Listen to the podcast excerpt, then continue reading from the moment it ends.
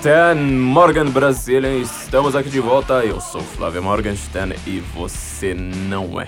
Este, para quem não sabe, é o podcast do Senso Incomum. Neste podcast nós estamos certos. Se você discorda, você está errado. Nós estamos aqui para te fazer ficar mais sábio, mais certo como nós e perder amigos. Esta é a grande função.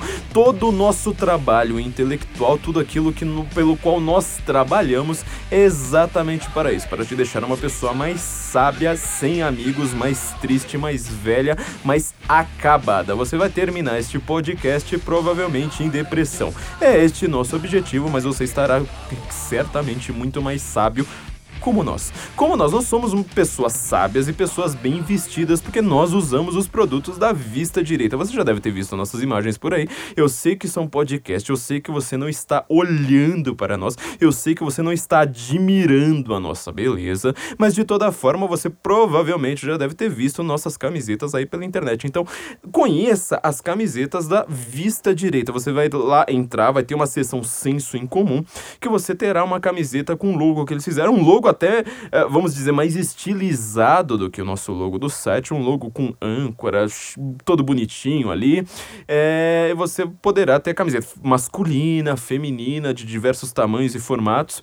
É, e também a nossa camiseta dizendo exatamente o nosso lema, ou seja, se você discorda, você está errado. É uma camiseta que todo mundo adorou, ficou, sabe, bonita pra caramba. Os caras fazem realmente um trabalho maravilhoso, então você entra lá na vistadireita.com.br. Você além de estar mais certo, você estará mais bem vestido, ou seja, você será uma pessoa mais como nós. É, acho que é o objetivo de todo mundo. É, ser pessoa, uma pessoa mais velha, mais carrancuda, mais mal-humorada, mais isolada, que todo mundo vai olhar estranho na rua, todo mundo vai atravessar a rua quando te vê, sabe, sobretudo à noite. Que aliás é o nosso objetivo. O nosso objetivo sempre foi andar na rua, as pessoas começarem a atravessar. Fala, não, olha, eu vou ter a calçada inteira para mim. É, você vai ser olhado de uma maneira torta, sobretudo se você estiver na faculdade também. Se você estiver na faculdade, você já sabe. Você vai ser aquele pária, aquela pessoa sem pátria, aquela pessoa completamente é, é, abjurada, sabe? Uma pessoa assim que todo mundo vai olhar estranho. Então é este o nosso objetivo. Você certamente está ouvindo esse podcast exatamente é, anelando a este objetivo superior espiritual, entendeu? Que é você ser uma pessoa é, completamente é, alheia. Fala assim, não, é aquele cara ali é esquisitão, ele ouve Guten Morgen, sabe? Então, é exatamente isso que, que, que, que é seu objetivo. Nós vamos cumprir este objetivo a risco e te deixar sendo uma pessoa muito mais sábia e sem amigos. Gente, eu quero fazer este episódio do podcast há anos. Toda vez que chega fevereiro, eu sempre falo assim: não, eu vou fazer um podcast, um episódio ali do Guten Morgen a respeito de faculdade, a respeito de acadêmico, a respeito de como sobreviver à faculdade é, é, impossível, a gente sabe, mas a gente vai dar aqui algumas dicas para você sobreviver por mais tempo. E eu acabo nunca fazendo porque fevereiro é um mês infernal. Tem carnaval, tem, tem, tem gente drogada, tá todo mundo, sabe, é, se planejando para como começar o ano. Então, assim, a gente sempre se ferra. Dessa vez eu falei assim: não, eu vou, sei lá, enfrentar todos os, os, os gigantes e todos os enfrentamentos ali que Odisseu teve na Odisseia, pra gente finalmente ter um episódio episódio a respeito de como sobreviver à faculdade. E eu tava pensando, não, eu preciso fazer isso antes de começar fevereiro, que é para as pessoas se prepararem. Só que eu, na verdade, eu acabei tendo até uma, uma boa ideia. Eu falei assim: não, se eu atrasar uma semana, vai ser até melhor. Sabe por quê? As pessoas vão ter entrado na faculdade. Sobretudo se você, ó, se você tá ali com seus 17, 18, 19 anos, acabou de entrar num curso, sobretudo de humanas, e mais ainda, se for de extremo humanas, aqueles cursos de ciências sociais, história, geografia, letras, filosofia, esse tipo de coisa. Esse programa foi feito para você. Você provavelmente acabou de ir para a primeira semana de aula e agora vai ouvir Guten Morgen. E cê, eu vou falar da sua vida agora. Eu vou descrever exatamente todas as misérias da existência as quais você está, pelas quais você está atravessando. Você está ali no meio, falou, chegou no limiar, falou assim: "Não, agora eu vou começar a atravessar esse pântano lodoso". E eu vou falar aqui para você do que que você precisa fazer para enfrentar todas essas misérias morais existenciais. Para começo de conversa, eu sempre gosto de, de, de responder uma pergunta anterior para a gente chegar à nossa, nossa pergunta principal. Nossa pergunta anterior de hoje é muito simples, eu já fiz ela algumas vezes aqui no Guten Morgen, eu vou fazer de novo. É por que nós não temos mais os grandes gênios da humanidade, tipo Dante, Shakespeare, Da Vinci, entendeu? Olha que eu já acho Da Vinci ali meio decadente, mas por que a gente não tem um Homero hoje, entendeu? Quer dizer, naquela, naquelas priscas eras perdidas ali nas brumas do tempo, você tinha pensadores, você tinha grandes. Até é feio falar intelectual, né? Você, percebe como um intelectual hoje, ele é uma pessoa muito menor do que um Dante muito menor que um Aquino. Muito menor do que os grandes gênios ali, sabe? Da, da, da, pensa num Shakespeare da vida. O que a gente chama de intelectual hoje é alguém que, sabe, faz um artiguinho a respeito de um aspecto de uma obra uh, uh, de Shakespeare. E o cara vai lá, faz uma tese de doutorado a respeito disso, que todo mundo vai falar assim: nossa, o cara tem doutorado em Shakespeare, nossa, um semideus, um semideus.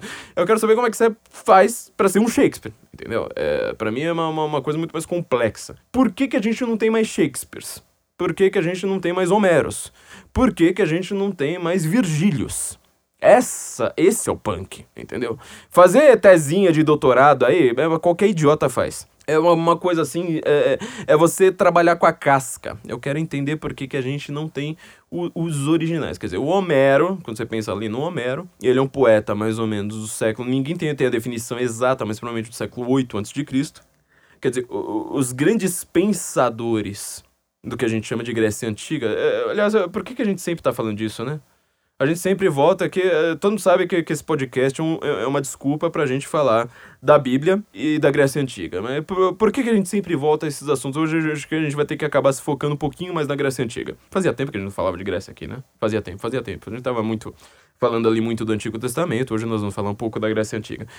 Quando Homero escreve a Ilíada e a Odisseia, obviamente é, não tem uma autoria ali muito clara, a gente não consegue determinar exatamente se Homero existiu. Homeros, sabe o que significa? É, homem cego, né? Quer dizer, provavelmente você fala assim, moço, era um cara cego que, como ele não conseguia enxergar, ele ficava poetando, ele ficava passava o tempo todo ali escrevendo, na verdade nem escrevendo, né, mas fazendo o, uma espécie de cântico, uma, uma, uma tradição oral a respeito do, do, do, dos grandes temas ali que vão ser uma espécie ali de molde do que vai ser a Grécia, né? a Grécia antiga.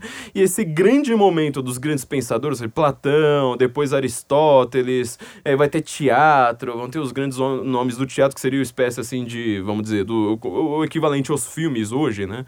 Então você vai pensar em Eurípides, em Sófocles e toda aquela turma ali, eles vão aparecer quase três séculos depois. Então você tem Homero ali no século 8 a.C. Depois você tem um período muito conturbado que pouca gente estuda, não, não dá para saber de fato o que aconteceu. Tem uma espécie assim de, de, de sumiço de, de, de, de textos, ou seja, de, de coisas que ficaram pra gente, a gente não sabe direito o que aconteceu.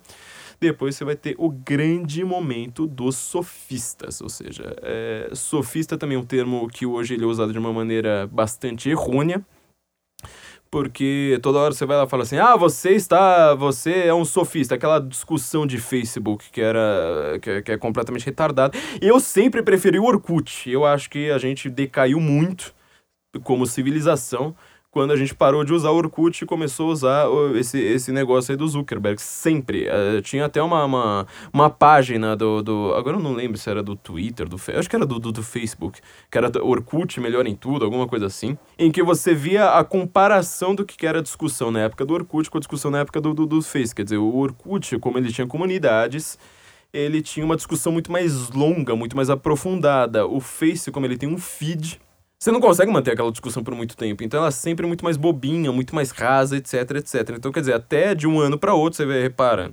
2005 tava todo mundo usando Orkut, 2010, sei lá, questão ali de pouquíssimos anos, todo mundo abandonou o barco do Orkut, tudo bem, eu tenho raiva do Orkut até hoje porque ele traiu a gente, Ele trocou os, os, emoticons e ele fez as comunidades não terem mais aqueles tópicos. Fala assim, não, o tópico que tem mais de três anos tá, tá quebrado. A minha comunidade, que era a melhor comunidade do Orkut, a Marx de Kua Hegel, ela sofreu muito com isso, porque a gente discutia em tópicos, tinha uns 5, 6 anos de duração, e de repente o Orkut foi lá e falou assim, não, não vai ter mais isso. Falei assim, ah, tá bom, então a comunidade morreu do dia pra noite. Falei assim, então tchau. Falou aí, galera, é turco idiota também, né? Pelo amor de Deus. Aliás, como a gente tava falando de Grécia Antiga, onde é que fica Troia?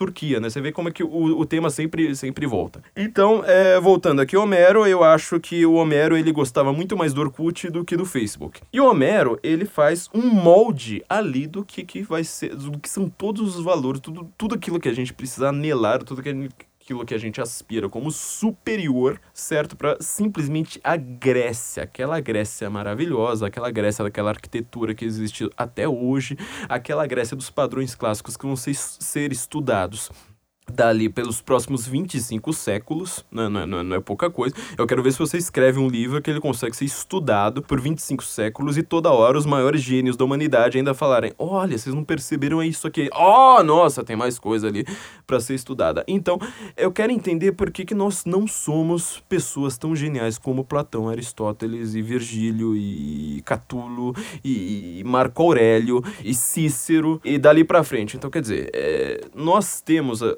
a comparação entre um livro, um poema, que ele serve como molde para a civilização. Por que, que a gente não consegue mais ter moldes para a civilização? Ou seja, por que, que a gente é tão burro?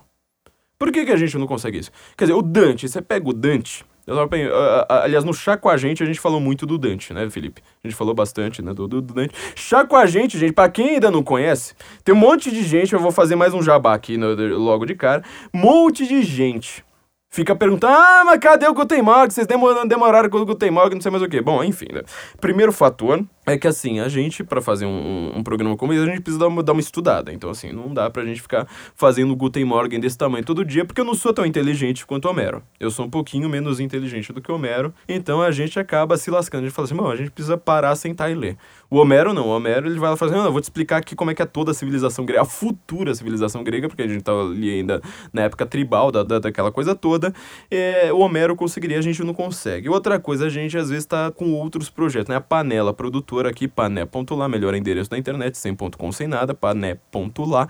A panela produtora, ela tá cuidando também de outros podcasts. Um deles é o Oliver Talk, aqui do Luciano Oliveira. Ele tá cuidando dos drops do senso comum. No segundo dia, ele já fez, em um texto dele, ele conseguiu quase ter o público que eu tenho em um mês. Então você vê como é que esses caras são sensacionais, eles estão cuidando dos drops. É gente, meu, maravilhosa, assim. Vocês estão ad adorando agora as mudanças no senso, que a gente vai ter muito mais atualização. E ele tem um podcast também, que é o Oliver Talk que ele, tá, já fez até podcast com o André Assis, sabe? O cara é sensacional, o cara. Eles estão fazendo um trabalho muito legal. Então, quando você não tiver Guten Morgen, você ouve o Oliver Talk. E além do Oliver Talk, tem também o Chá com a Gente, que é o primeiro grande podcast da panela, que junta todo mundo, inclusive o próprio Luciano Oliveira. Tá com o Carlos Freitas, tá com a Tawane, tá com o Felipe Trielli, meu produtor aqui, um dos meus melhores amigos, que é o verdadeiro criador do Guten Morgen, né? É uma coisa que, que a gente sempre precisa explicar. Quer dizer, o Guten Morgen, na verdade, ele não foi. Eu até pensava, falei assim, ah, vamos criar um podcast algum dia, mas quem foi lá e falou assim, mano, senta aqui, vamos criar, foi o Felipe Trielli. Então tá, tá com ele como host você é âncora, âncora, a, a, a, âncora, e eles estão cuidando do chá com a gente. E o Guten Morgen, obviamente, ele vai continuar aqui. A gente, aliás, Estamos há três semanas extremamente rígidos, cuidando do podcast com toda a disciplina, horário marcado, sem atrasos, sabe? Cumprindo a agenda, batendo cartão, com eficiência, cuidado, curadoria e cidadania. E eu acho que vocês podiam até, sei lá, agradecer a gente. Podia, por exemplo, pagar um café pra gente. Eu acho que vocês poderiam pagar um café pra gente. Um café, gente, ó, 10 reais. Um café. Um café. Tudo que a gente pede pra vocês. Você fala assim, nossa, mas eu aprendo tanto com Guten Morgen. Muita gente aparece falando, mas eu aprendi mais com Guten Morgen do que eu aprendi na faculdade. Eu sei, eu sei, eu sei. Aliás, o tema do podcast é esse. Por que, que você aprende mais coisas fora da faculdade do que dentro da faculdade? Então paga um café pra gente, gente. Ó, entra lá no apoia.se e apoia-se, apoia.se barra senso em comum, ou para quem que prefere fazer doações em dólar, patreon.com barra em comum.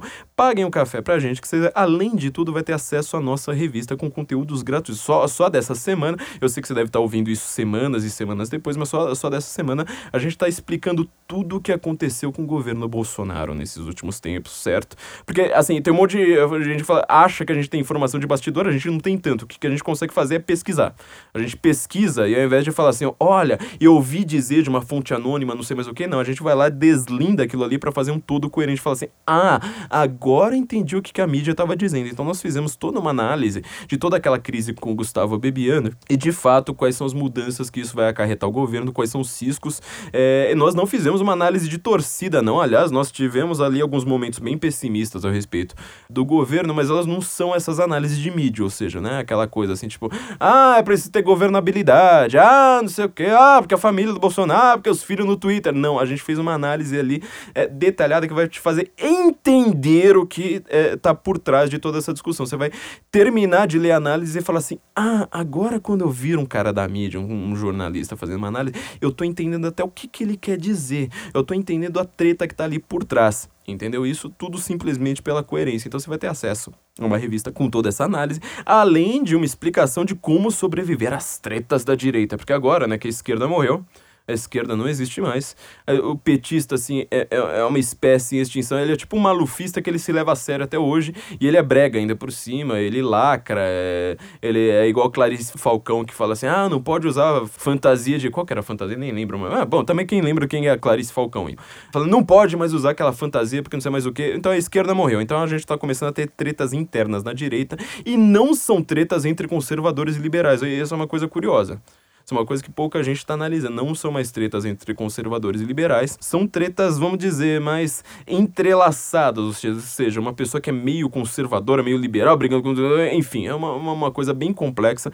Nós estamos fazendo uma análise também a respeito disso. Isso tudo na nossa revista só dessa semana, viu, gente? Então, é, a gente, como eu falei, agora a gente, nós, nós somos pessoas que acordam cedo, sabe? É, trabalham, estão fazendo videocast, podcast e revista, tudo numa semana só, certo? E vocês precisam pagar um café pra gente. E além de tudo isso, a gente tá também fazendo uma outra análise a respeito do que tá acontecendo no, no, no governo, que é uma análise, eu sempre gosto de fazer algumas análises linguísticas, né? Dessa vez não fiz uma análise exatamente linguística, mas uma análise um pouco simbólica, ou seja, não é bem também da semiótica, para quem conhece o, os termos, mas uma análise ali simbólica do que tá, tá, tá, acontecendo com o governo. E a gente já tá preparando o próximo número, que esse número, ó, próximo acho que vai sair ainda melhor do que esse, só que eu não, eu não posso agora dar, dar spoiler, mas vai sair ali o, o, meio do carnaval, depois do carnaval, acho que um pouquinho depois do carnaval.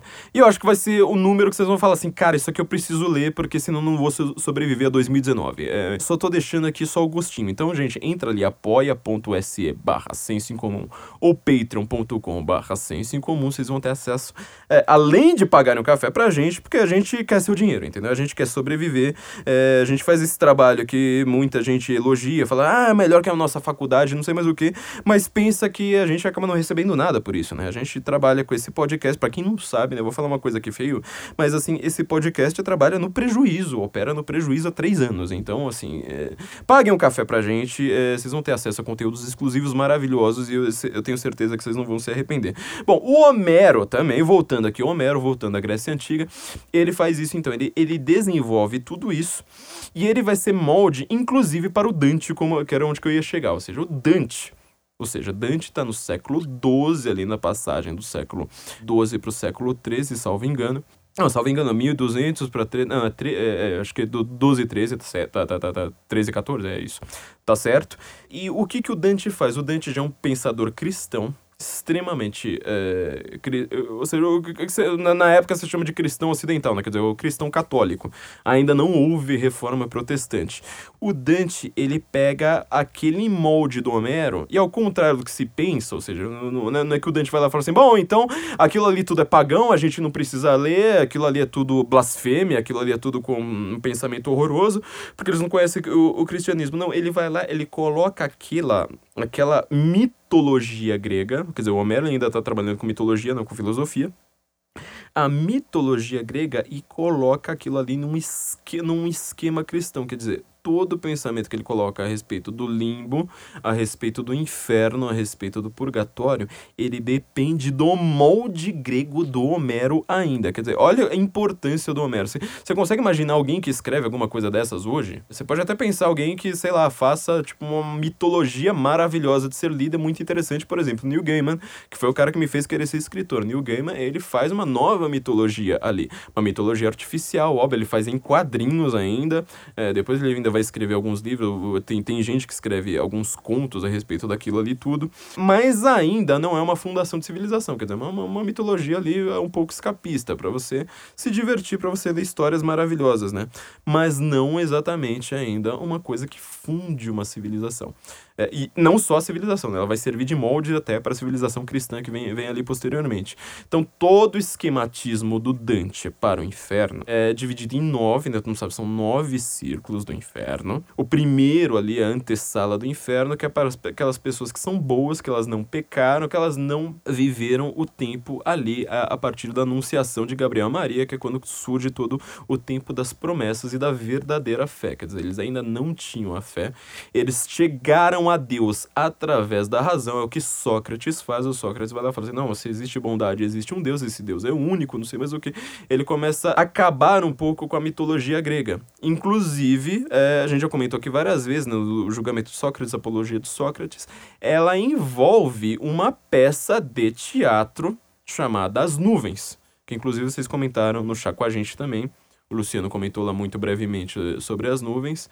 É, as nuvens, é, o real motivo do nome da peça é que eles retratam Sócrates como um pensador que está pensando, falando assim, não existem deuses ali no céu, é, só existem nuvens. Só que você vê, o Aristófanes, ele faz uma coisa muito engraçada, uma, uma comédia que tem, tem trechos engraçadíssimos até hoje, só que ele não entende a real dimensão do Sócrates, quer dizer, ele não está falando que é, não existem deuses, ele acusa Sócrates de ateísmo, e o Sócrates, na sua própria apologia, vai falar assim, mas eu não sou ateu, olha, se vocês quiserem me dar veneno, eu vou tomar a cicuta, vou tomar aqui o veneno, porque eu acredito na lei de Atenas, eu acredito em Deus, eu acredito na alma uh, imortal, que, que, significa que quando tomar este veneno, eu vou ver todos os meus antepassados, eu vou ver todas as pessoas que eu amo e prezo, eu vou cumprir a lei de Atenas com rigor, então vou ser uma pessoa boa e vou, é, vou ter a pena de morte, só que eu sou uma pessoa boa, então eu vou acabar é, vendo tudo aquilo ali de bom. Então ele vai lá na seu próprio ato, não é? Não, não são só suas palavras, seu próprio ato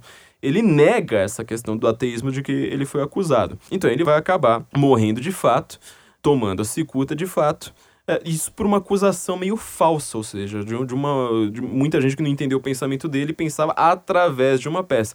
Você vê o que, que acontece hoje com pensadores cujo nome eu não vou citar, mas que são pessoas assim que ninguém lê a obra do cara, entendeu? Ninguém lê a obra do cara, mas fala assim: "Ah, mas eu ouvi falar que ele é isso". Eu ouvi falar que ele é terraplanista. Eu ouvi falar, eu tenho gente ali, ó, eu é, tem até uma cena do Brian no Family Guy, é, num, num, episódio que eu adoro, eu já, já até mostrei isso pro, pro, pro tal do Pensador, que é sensacional que ele conversando com o Rush Limbaugh, porque o Brian é um, ca, é um cachorro democrata, cachorro democrata, né? Isso, isso foi uma, uma, boa expressão. O Brian é um cachorro democrata e ele descobre que o Rush Limbaugh vai estar na cidade dele autografando livros, então ele vai lá na fila só pra falar com o Rush Limbaugh. Vamos ouvir aqui, ó. Hey, my friend, who should I make this out to? Listen, Limbaugh, my name is Brian Griffin and I've got something to say to you. Our republic has been bastardized and royally screwed up thanks to you jackasses. You suck, and you're terrible, and and and you've you've been divorced several times.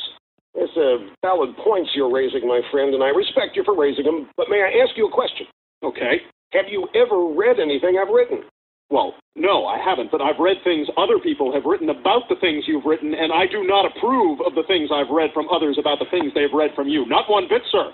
For crying out loud, Brian, read my book. Judge for yourself. I'd sooner spend a night watching European porn.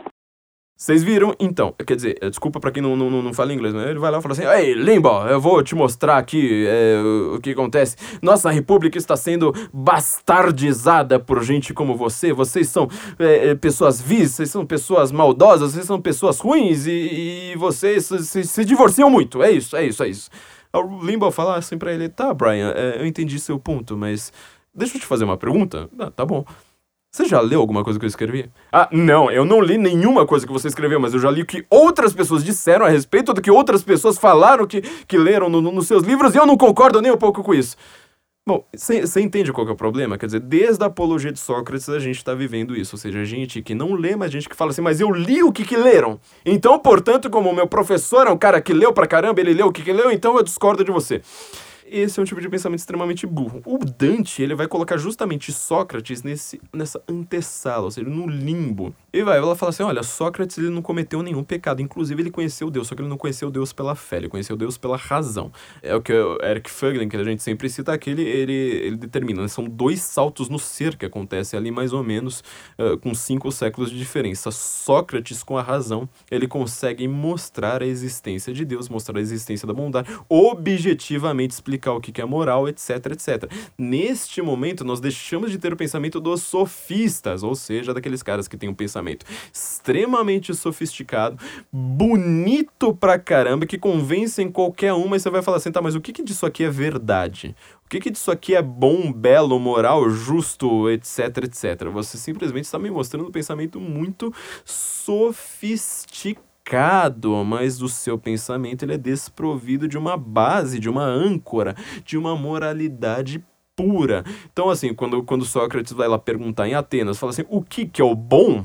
Todas as pessoas começam a dar exemplo. Ah, por exemplo, eu ajudei uma velhinha a atravessar a rua hoje, então eu sou uma pessoa boa. Assim, nossa, você é realmente uma pessoa boa, não tenho a menor dúvida. Mas isso é um exemplo de bondade. Eu quero saber o que é a bondade em si é, quando ele faz essa pergunta, é Tiestin, o que é? De, de, de, defina o ser ali da bondade, é ali que você vai começar a ter uma coisa que a gente pode chamar hoje de filosofia. O que é engraçado, porque a, a, a, se você vai ver o texto do Platão ali no original, ele ainda usa, usa os termos filósofo, sofista e pensador de uma maneira ali um pouco confusa, ou seja, uma, uma, uma hora um mistura com o outro. Mas ali, naquele momento, a gente começa a ter este pensamento filosófico. Eu posso até colocar barra científico para os termos que a gente vai é, pensar hoje. E o Dante, ele coloca Sócrates ali, falando assim: Sócrates conheceu Deus pela razão, mas ele não conheceu a verdadeira fé. E aí, todos os nove ciclos, eles estão desenvolvidos seguindo a lógica de São Tomás de Aquino. Ou seja, o primeiro pecado é menos grave, que são os, os primeiros pecados.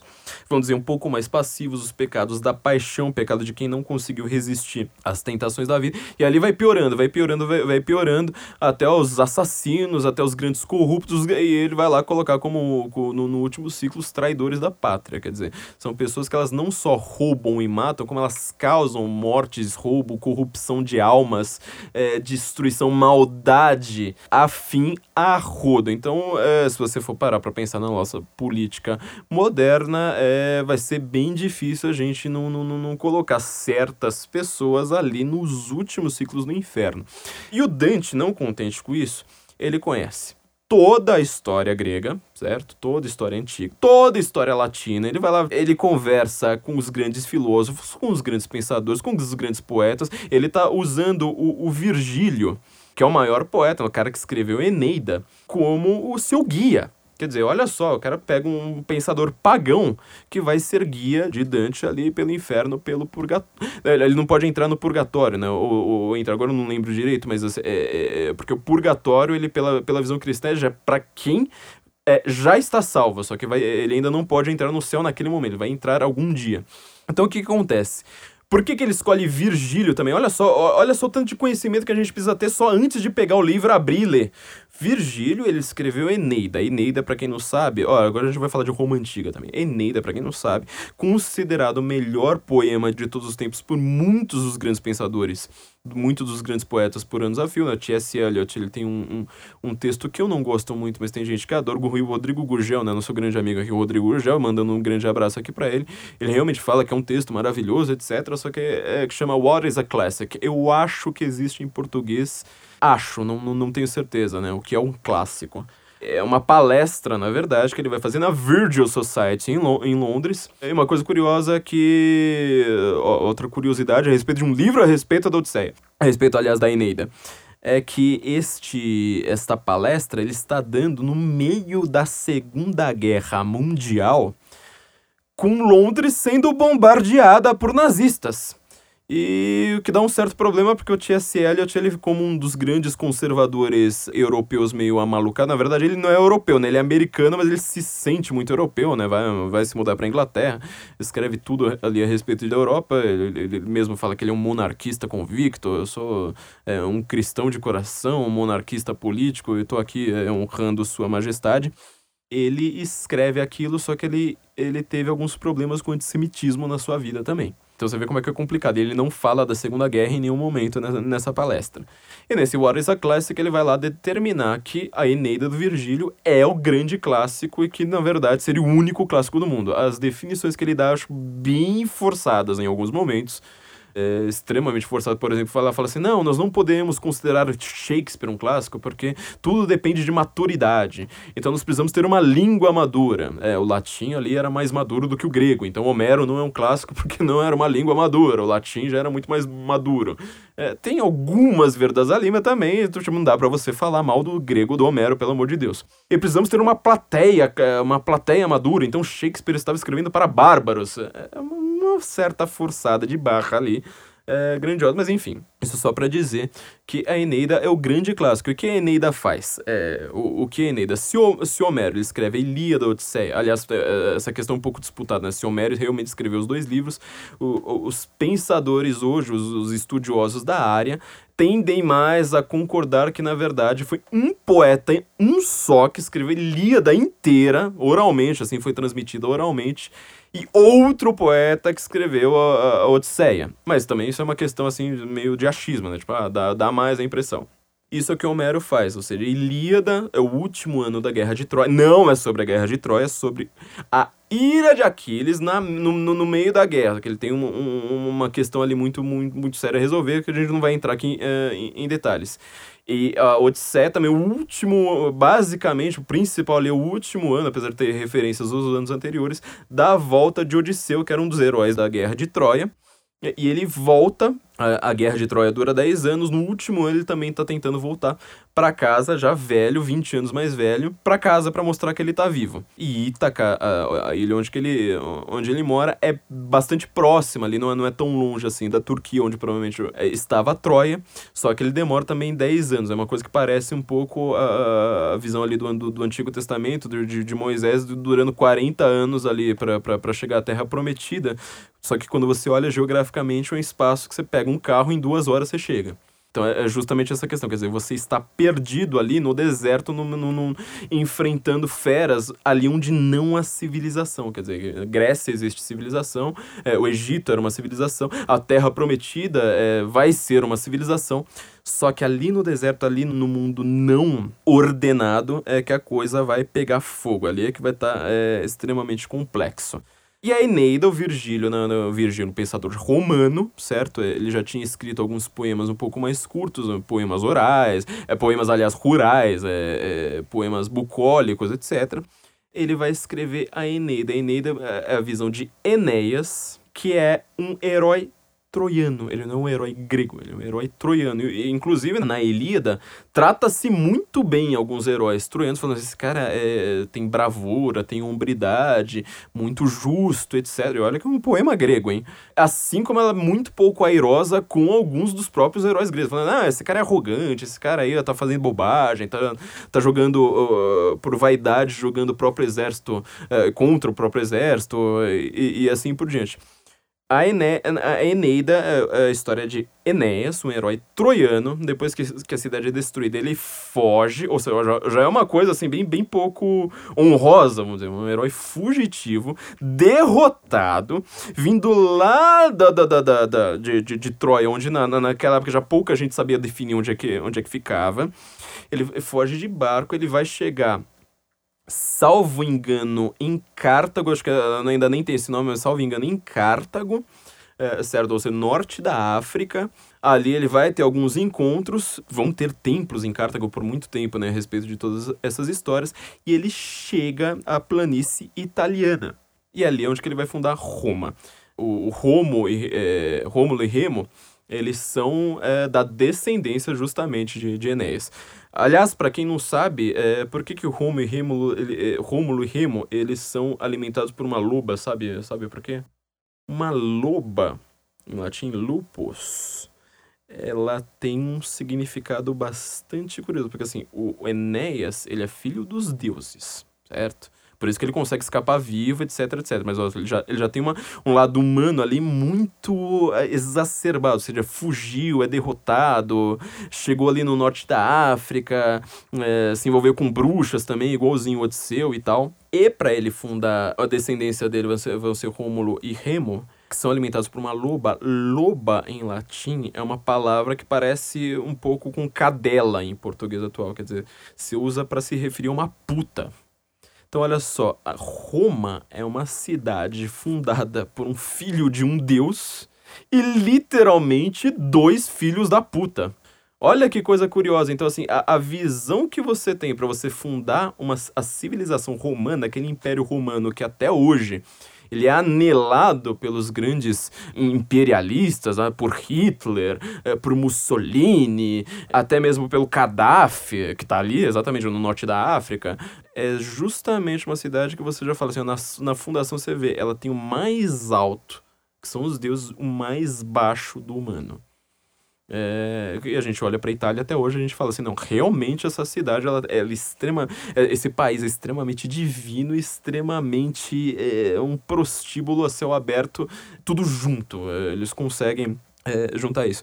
Então, essa, é, vamos dizer, o, o, resumo do cenário cultural que existe. E nessa, na peripécia ali da Eneida, em algum momento, ele faz uma, várias coisas parecidas com o que o Odisseu faz na Odisseia, né? Ou seja, ele é capturado por bruxas, ele ouve a respeito de si próprio.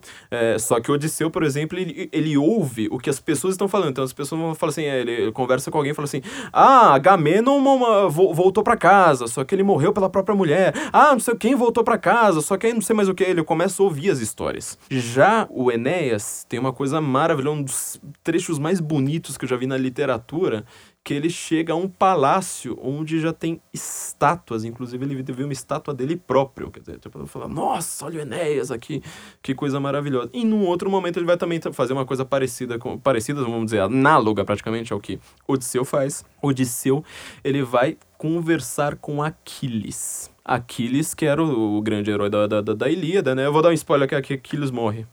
O, o Trielli tá me olhando com cara de bravo aqui. O, o Aquiles, mano, eu contei o final. Mas não tá bem no final, eu acho que tô, não, não tá no, acho que não é lá no final. Não, não é lá no final, mas a, a, Aquiles morre, morre. Aquiles morre. É igual o cachorro, né? Vocês estavam falando de cachorro em filme. Cachorro em filme, gente. Se, se aparecer um cachorro em filme, a não ser em Beethoven, que vocês comentaram do, do filme, mas não, Beethoven os cachorros não morrem. Mas aparecer um cachorro em filme, morre. Morre. Assim como helicóptero, né? Aparecer um helicóptero em filme, explode. O helicóptero tá em filme. Se você tá vendo um filme, apareceu um helicóptero, você vai. Explode. Vai explodir. É para isso que serve helicóptero em filme. Mas enfim, eu tava falando. Do, do eu tava falando do Aquiles. O Aquiles morre. O Aquiles morre na Ilíada. É, ele tem uma grande. Tá, vou, vou, vou explicar também. A, a, a, questão do Aquiles é que ele tem uma escolha de Sofia para ser realizada. Ou seja, ele fala assim: ele pode ter o Cleos, ele pode ter a glória, que é morrer cedo na batalha. O Aquiles, ele é o batedor, né? Quer dizer, é aquele cara que ele tá na extrema... Ele tá até na frente da infantaria. É aquele cara que ele consegue correr, ele é muito rápido, ele consegue correr, bater no exército e, voltar. Então, quer dizer, é, é, a posição mais perigosa de todo, ele tá tomando flecha ali o tempo todo. É a posição mais perigosa, então assim, e ele é muito importante, porque ele consegue ali, antes mesmo da batalha ali, já, já, já fazer algumas baixas extremamente importantes, justamente porque na, naquela época quem tá na primeira fila são os mais importantes, o príncipe, né, o primeiro. Às vezes ele consegue pegar ali o próprio príncipe de Troia ali na porrada antes mesmo da, da, da, da batalha surgir. Só que ele tá numa posição extremamente perigosa. Então ele pode ter o Cleos, a glória, ser cantado por toda a eternidade depois de eternidade dos homens e eternidade dos deuses, né? A, eternas é, e, e, essa eternidade é, do mundo físico. Ou ele pode morrer velho, só que sem glória. Ele vai ser o fugitivo, ele vai ser aquele cara covardão, aquele cara que vai morrer velho, mas toda a cidade detestando ele, todo, todo, toda a Grécia odiando ele. E no final das contas ele acaba morrendo jovem mesmo, com glória. Aí o Odisseu vai lá, tem uma hora que ele precisa para o mundo dos, do, dos mortos, ele bebe sangue e tal, faz lá todo um, todo, todo um ritual, e ele conversa, ele, ele consegue conversar com Aquiles no mundo dos mortos. O que, que o Aquiles diz no mundo dos mortos? Isso já na Odisseia, viu? Ele morreu na Ilíada, na Odisseia que ele, que ele vai conversar com Aquiles, que Odisseu vai conversar com Aquiles. E o Aquiles diz para ele: Eu preferia ser o mais pobre dos camponeses, o mais miserável dos homens. Sei lá, acho que ele preferia ser, ser sei lá, o Paulo Cogos do que tá morto. Então ele fala exatamente o contrário do que ele fez na Ilíada. Ele fala assim: não, tá morto é um saco, tá morto é muito ruim. E na Eneida, vai acontecer uma coisa parecida. Quer dizer, Enéas vai para o mundo dos mortos, só que é, é, também um dos trechos mais sensacionais da literatura, porque assim você pensa, ó, Enéas, a Eneida, ela é escrita no século I a.C. Quer dizer, Roma já passou por Platão, Aristóteles, que todos esses textos foram traduzidos, não sei mais o que, já são, estão sendo usados e conhecidos. Há séculos. Quando ele vai para o mundo dos mortos, ele vê as formas. Ele começa a ver monstros e, e coisas absurdas, não sei mais o que, na hora que você percebe, você fala assim, cara, ele tá no mundo das ideias platônico é uma descrição do mundo das ideias platônicas, daquelas ideias mais horrendas possíveis. Então, olha só que coisa maravilhosa. Então, gente, é isso aqui é tudo que eu tô falando disso aqui é só para te dar o cenário. Dante vai lá, usa o Virgílio, porque ele fala assim: "Bom, Virgílio, você já conheceu o mundo dos mortos, inclusive o mundo dos mortos Platão, então se, seja meu guia." E vai lá descreve tudo aquilo ali em versos maravilhosos sobre amor, sobre é, justiça, sobre perdão.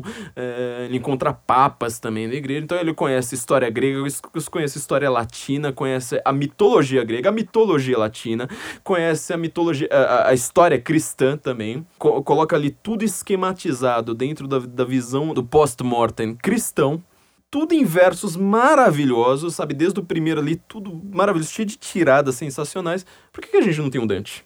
Fala assim, ó, tudo que eu tô falando aqui é pra você ver o que é que você tinha como civilização, como estudo com os gregos, com os latinos, na Idade Média. Você sabe o que, que se estuda em Harvard? Hoje, Harvard é, é uma, uma, uma, faculdade. Ela teve tese sobre microagressões no campus. Você sabe como é que era Harvard originalmente? Você tinha discussões, por exemplo, a respeito de Newton. A respeito, fala assim, ah, mas espera aí, Newton, ele teve essa visão aí e tal, só que vamos, vamos ter que discutir aqui. E ao invés de ser. Eh, aquilo ali era realmente uma defesa, sabe, de uma tese, porque você tinha uma pessoa falando, aquele, aquele aluno falando, e o outro refutando. Então, quer dizer, mesmo essas ideias que hoje uh, as pessoas acreditam em consenso científico, falam, não, consenso científico, isso aí não existia, porque você às vezes era obrigado a falar assim, não, pera aí, pega essa, essa ideia mais, que parece mais óbvia do mundo, tipo, a lei da gravidade, vamos, vamos discutir, vamos discutir se isso aí funciona. Só que sabe como é que era discutido? Em latim. Não contente de ser latim, sabe que língua que você precisava falar também no meio da discussão? Fala assim, não, mas tem, tem que ter um trecho da, da discussão em hebraico. E vai ter que ter um trecho da discussão também em caldeu.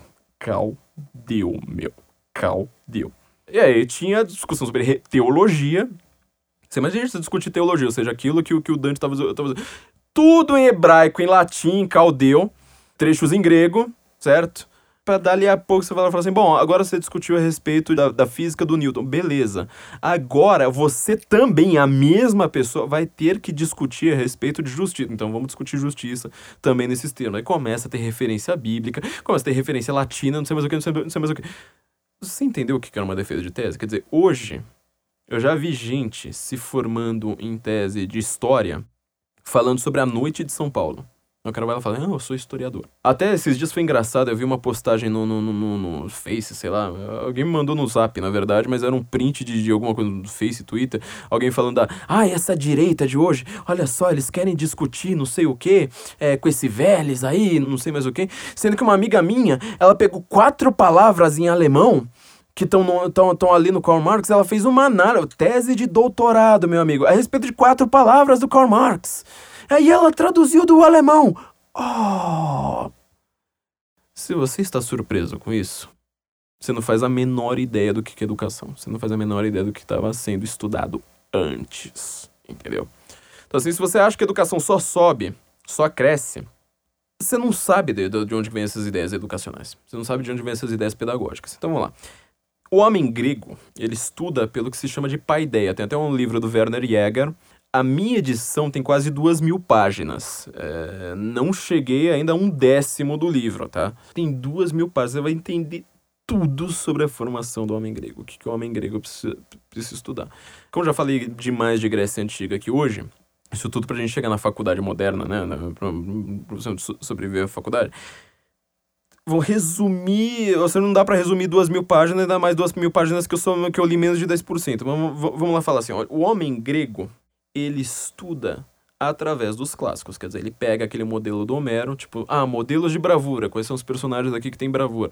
Modelos de retidão, ou seja, um cara que ele resiste às tentações, ele consegue ser, ser justo. Um modelo de, sei lá, de grande soldado, aí vai lá, pega Ajax, pega Aquiles e tal. Pega inclusive os gregos, né? Pega um Nestor, não sei mais o que. Para você ser um homem tão grande, pelo menos assim, se, se aspira a ser tão grande quanto eles a gente não tem mais uma, uma, uma educação forjada para você ser grande. Aliás, isso é considerado a coisa mais politicamente incorreta do mundo. Imagina você chegar lá na faculdade e falar assim, ó, chega lá seu professor no primeiro dia de aula e fala assim, eu quero que vocês sejam homens elevados. Eu quero que vocês sejam grandes. Eu quero que vocês sejam, sei lá, qualquer coisa que, que não seja essa igualdade. Isso é considerado a coisa mais politicamente incorreta do mundo hoje. Só que ao mesmo tempo o substrato de, de, de você estar na faculdade é justamente esse, de você estar numa universidade. Você fala assim, mas eu estou na educação superior. Eu não sou mais aquele cara que vende pipoca na esquina. É aquilo que o Clemens Brentano chamava de filisteu, né? Ou seja, uma pessoa que ela não tem uh, nenhuma sensibilidade à arte. São as pessoas normais aí da vida, sabe? A, tia, a, a, a sua tia Alzira, que ela serve bolo é, faz um café, te trata muito bem e tal, só que assim, ela não entende nada de Homero.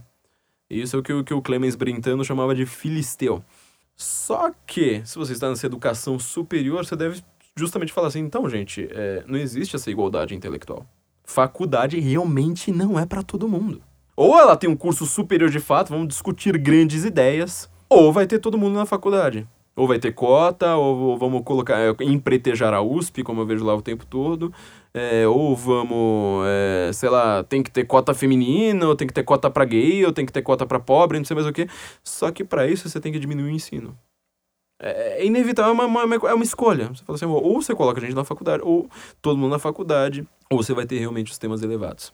Então, assim, por que, que a gente não tem mais essa educação de Harvard? E olha que eu tô falando aqui de Harvard, sem querer me, entrar numa discussão é, religiosa meio boba, mas Harvard ela foi feita ali já depois da reforma, é uma, uma, uma faculdade presbiteriana, como Stanford também, como Mackenzie aqui no Brasil. É uma universidade que, para mim, tudo isso que eu tô falando lá de Newton, não sei o que, pra mim já é decadente. Porque quando você vai ver a educação medieval de uma, de uma universidade medieval, que foi muito ignorada uh, em tempos já modernos ali, você vai ver que ela é extremamente mais elevada. Então vamos eu vou fazer aqui mais uma daquelas explicações que eu espero que, que, que vocês ouçam e falem assim: ai, peraí, agora é, muita coisa do que está acontecendo no mundo é, eu vou conseguir entender. É, que não estava dando para entender, eu achava tudo muito difícil e tal. Agora eu vou tentar dar uma, dar uma explicação aqui bem resumida também, né? Dessa forma. Com os gregos, a gente tem essa paideia, que ela foi um pouco estudada ali em tempos modernos. Só que ela não foi extremamente estudada. A paideia dos gregos, para você ser grande, ela presume também uma coisa bastante curiosa.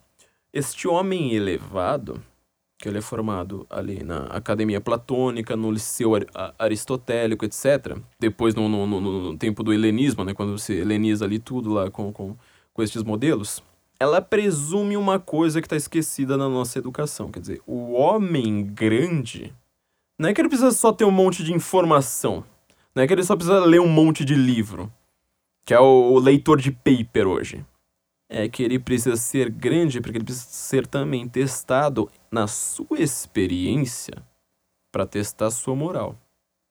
Você imagina hoje para quem for do direito, isso aqui é especial. Para quem tá, tá, tá, tá, estudando direito penal, o que, que você estuda no, no, no, Brasil hoje? Não é só no Brasil, no, no, mundo inteiro, porque você vai ficar lá citando lá um monte de jurista lá, ah, porque é o Ferrajoli, ah, porque não sei o quê, ah, porque, como que chama aquele cara da teoria da justiça? Eu sempre esqueço o nome dele.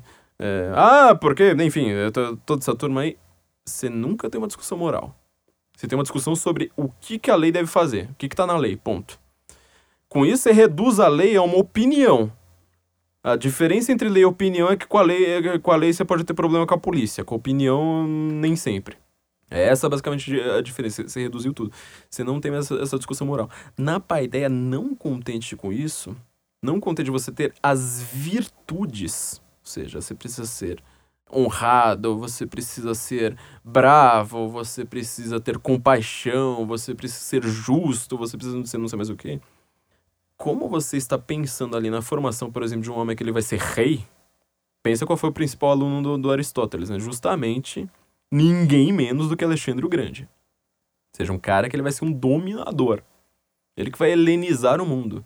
Ele que vai fazer esse modelo que a gente tem hoje de Grécia ser conhecido. Falar assim, nossa, nós estudamos filosofia. Ah, por quê? Alexandre o Grande. E ele que foi lá pegar, uh, foi até o Afeganistão, entendeu? E falar assim, ó, vocês precisam ter esse modelo, não fica aqui, aqui só em disputa tribal ali, ali vivendo fora da história o tempo todo. Entrem na história, conheçam a filosofia e vivam por esse modelo.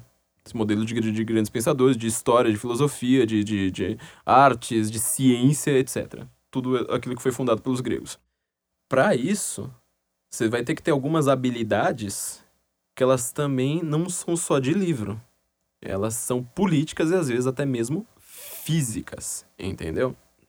Só para citar um livro aqui, a minha amiga Ana Caroline Campagnola, ela acabou de escrever um livro que acabou de ser lançado, Feminismo, que ela está explicando justamente isso, quer dizer, qual que foi o modelo das feministas para educação atual? Fala assim, não, a mulher ela precisa, ela precisa ter direito ao voto, e ela precisa ser educada. Quer dizer, a mulher não pode mais só, só ter aquela educação para ficar em casa.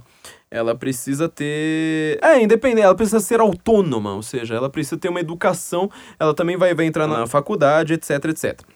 Só que tem um detalhe. Quando ela tem, tem, quer, quer ter o direito ao voto, essa é uma coisa que pouca gente para pra pensar, né? O voto, eu sempre falo, né, a grande questão ali da Primeira Guerra, né, com as sufragetes britânicas e tal. Por que, que mulher não podia votar?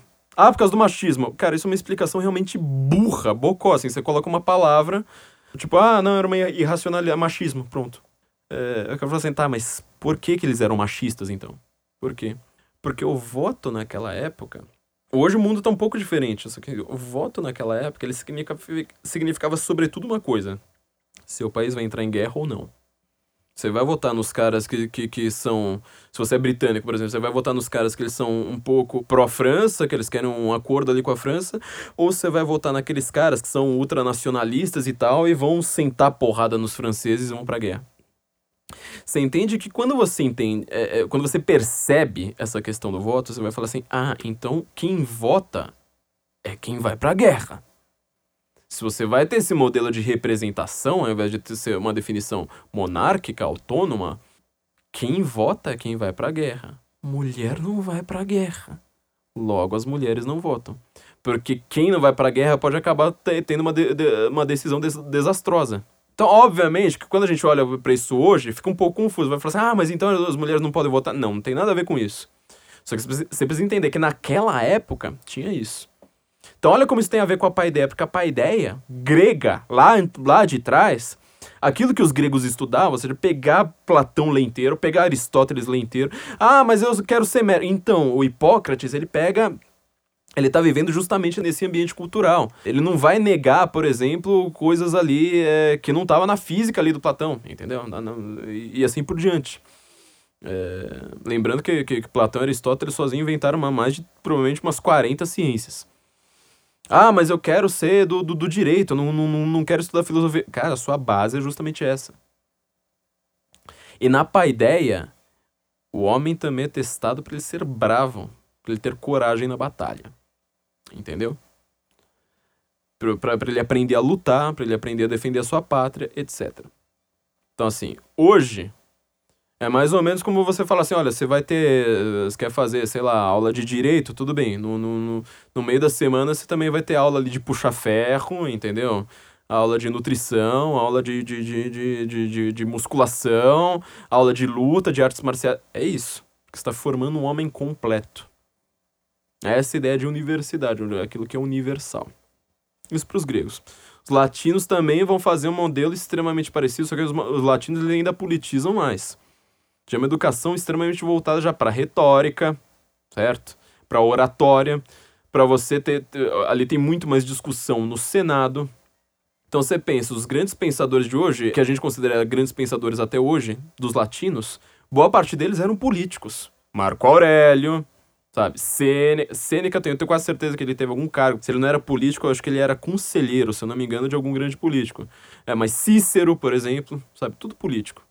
Isso é pra turma lá de, de direita que acha que direita é falar, ah, não tenho político de estimação. Bom, meu Marco Aurélio é meu político de estimação. Cícero, idem.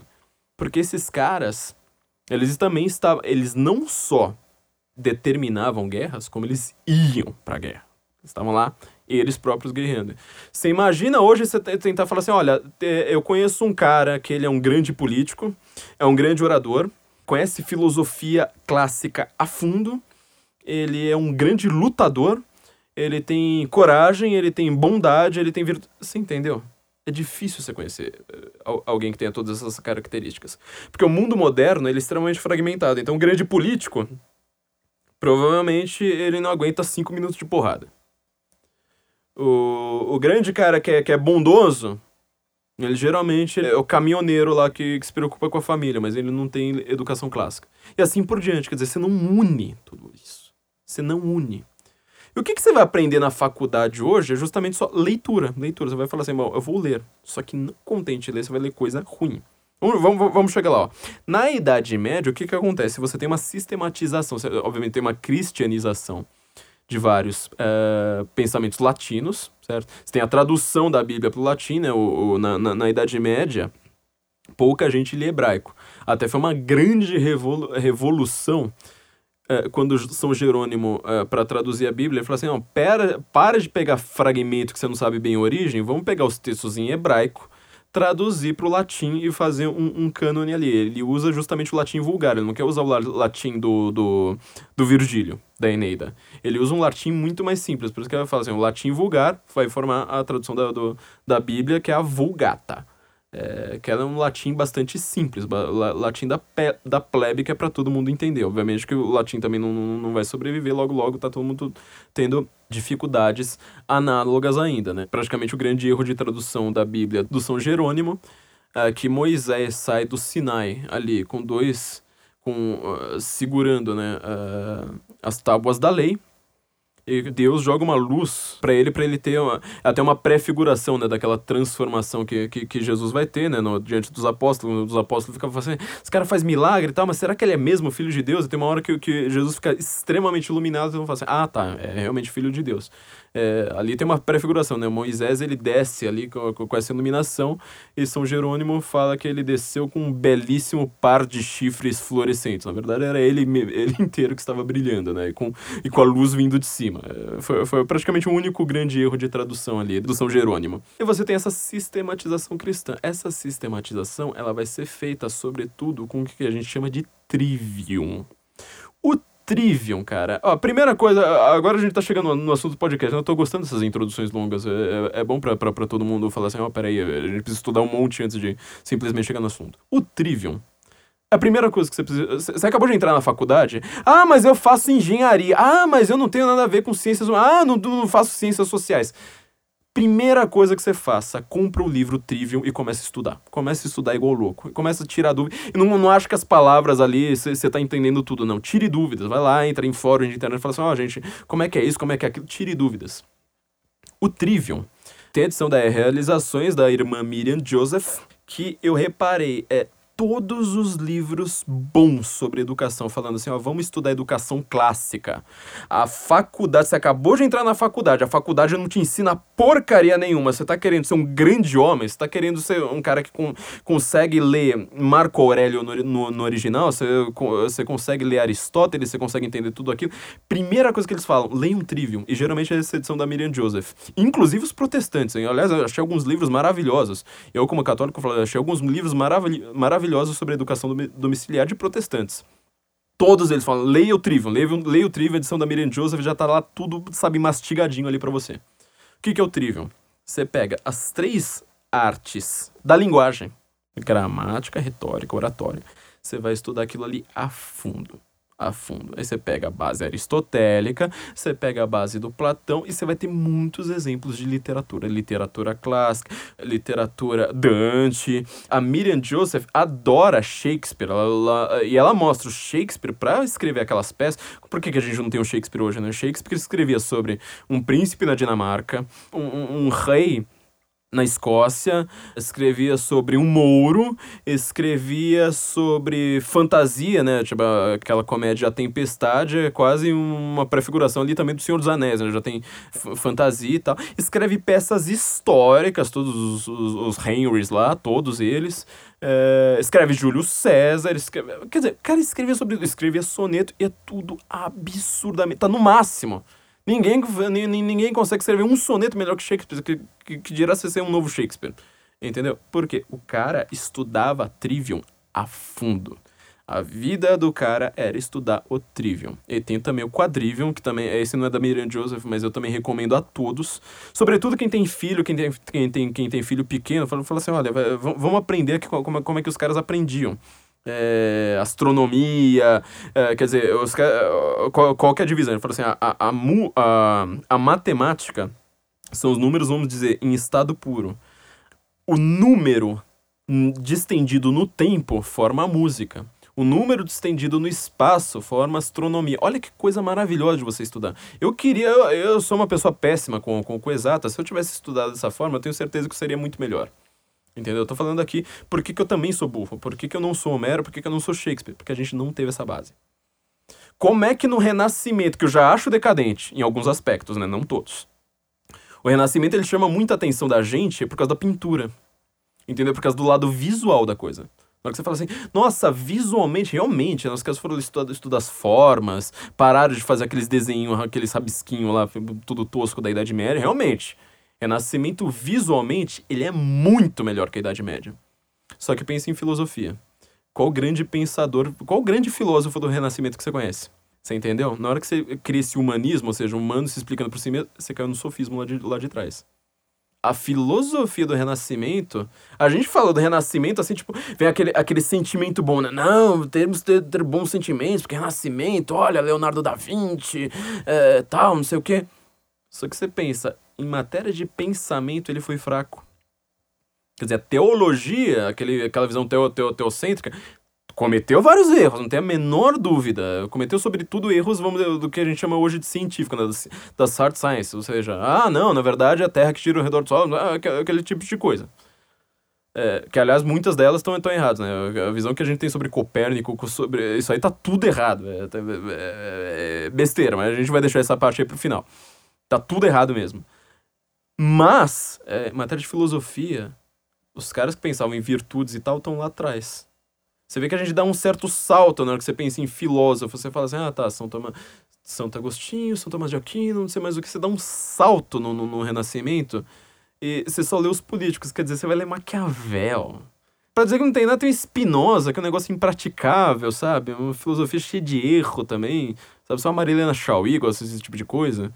É, você dá um salto brutal para chegar nos caras mais malucos possíveis. Hobbes. Uf, é, vamos, nem, vamos, vamos nem comentar, né?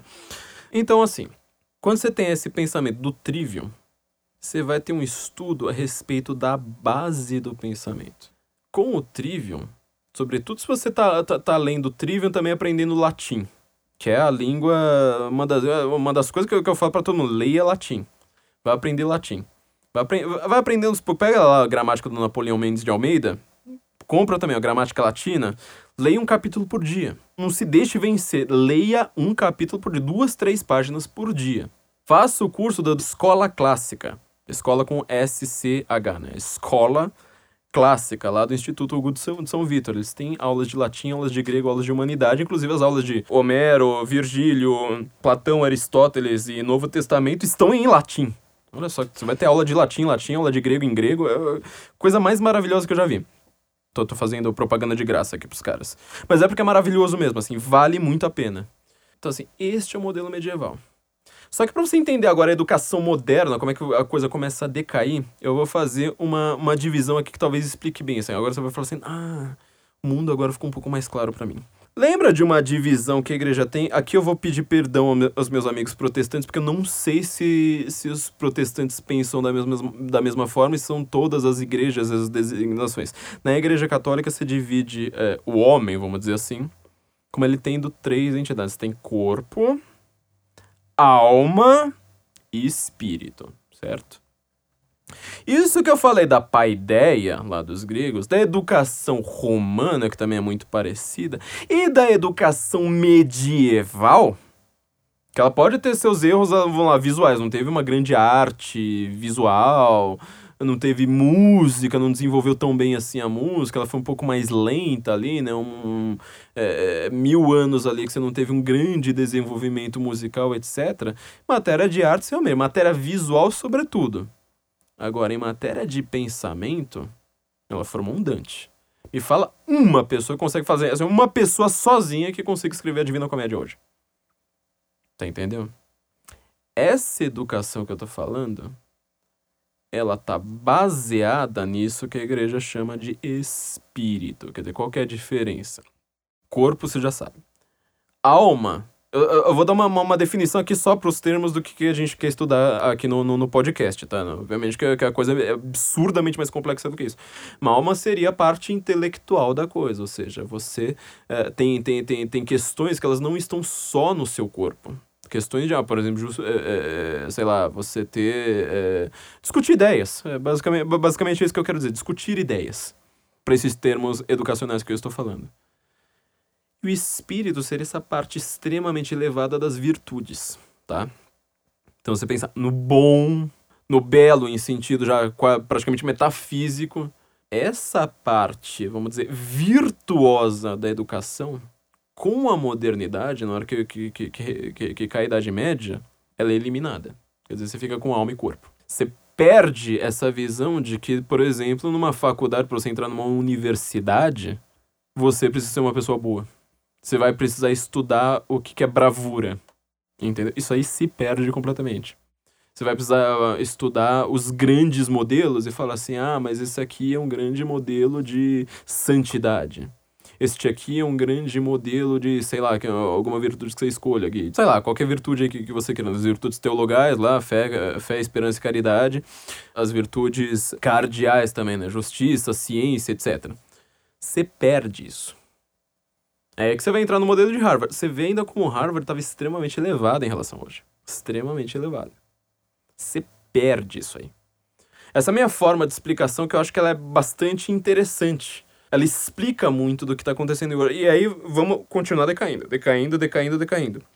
Você repara que você, para você falar que você é um grande estudioso hoje, você precisa citar o mesmo prestígio que você tinha lá atrás. Quer dizer, ah, eu estudo numa grande universidade. Não contente em ser uma grande universidade, eu estudei em Harvard. Eu estudei em Stanford. Se for na, na Europa, a coisa fica ainda mais pesada, porque você está falando às vezes de faculdades que tem quase mil anos, às vezes até mais de mil anos, tipo a Universidade de Bolonha. Acho que são 1.200 anos. A coisa fica extremamente pesada. Você usa o peso daquilo, mas você não estuda mais aquela mesma coisa. Entendeu? Você fala, ah, não, virei arquiteto, virei, sei lá, é, crítico literário, virei. Você pode escolher qualquer profissão. Ótimo. Só que você vai falar assim, mas espera aí, eu estou estudando aquilo ali, a, a, formação completa do homem? Não, você estuda um recorte.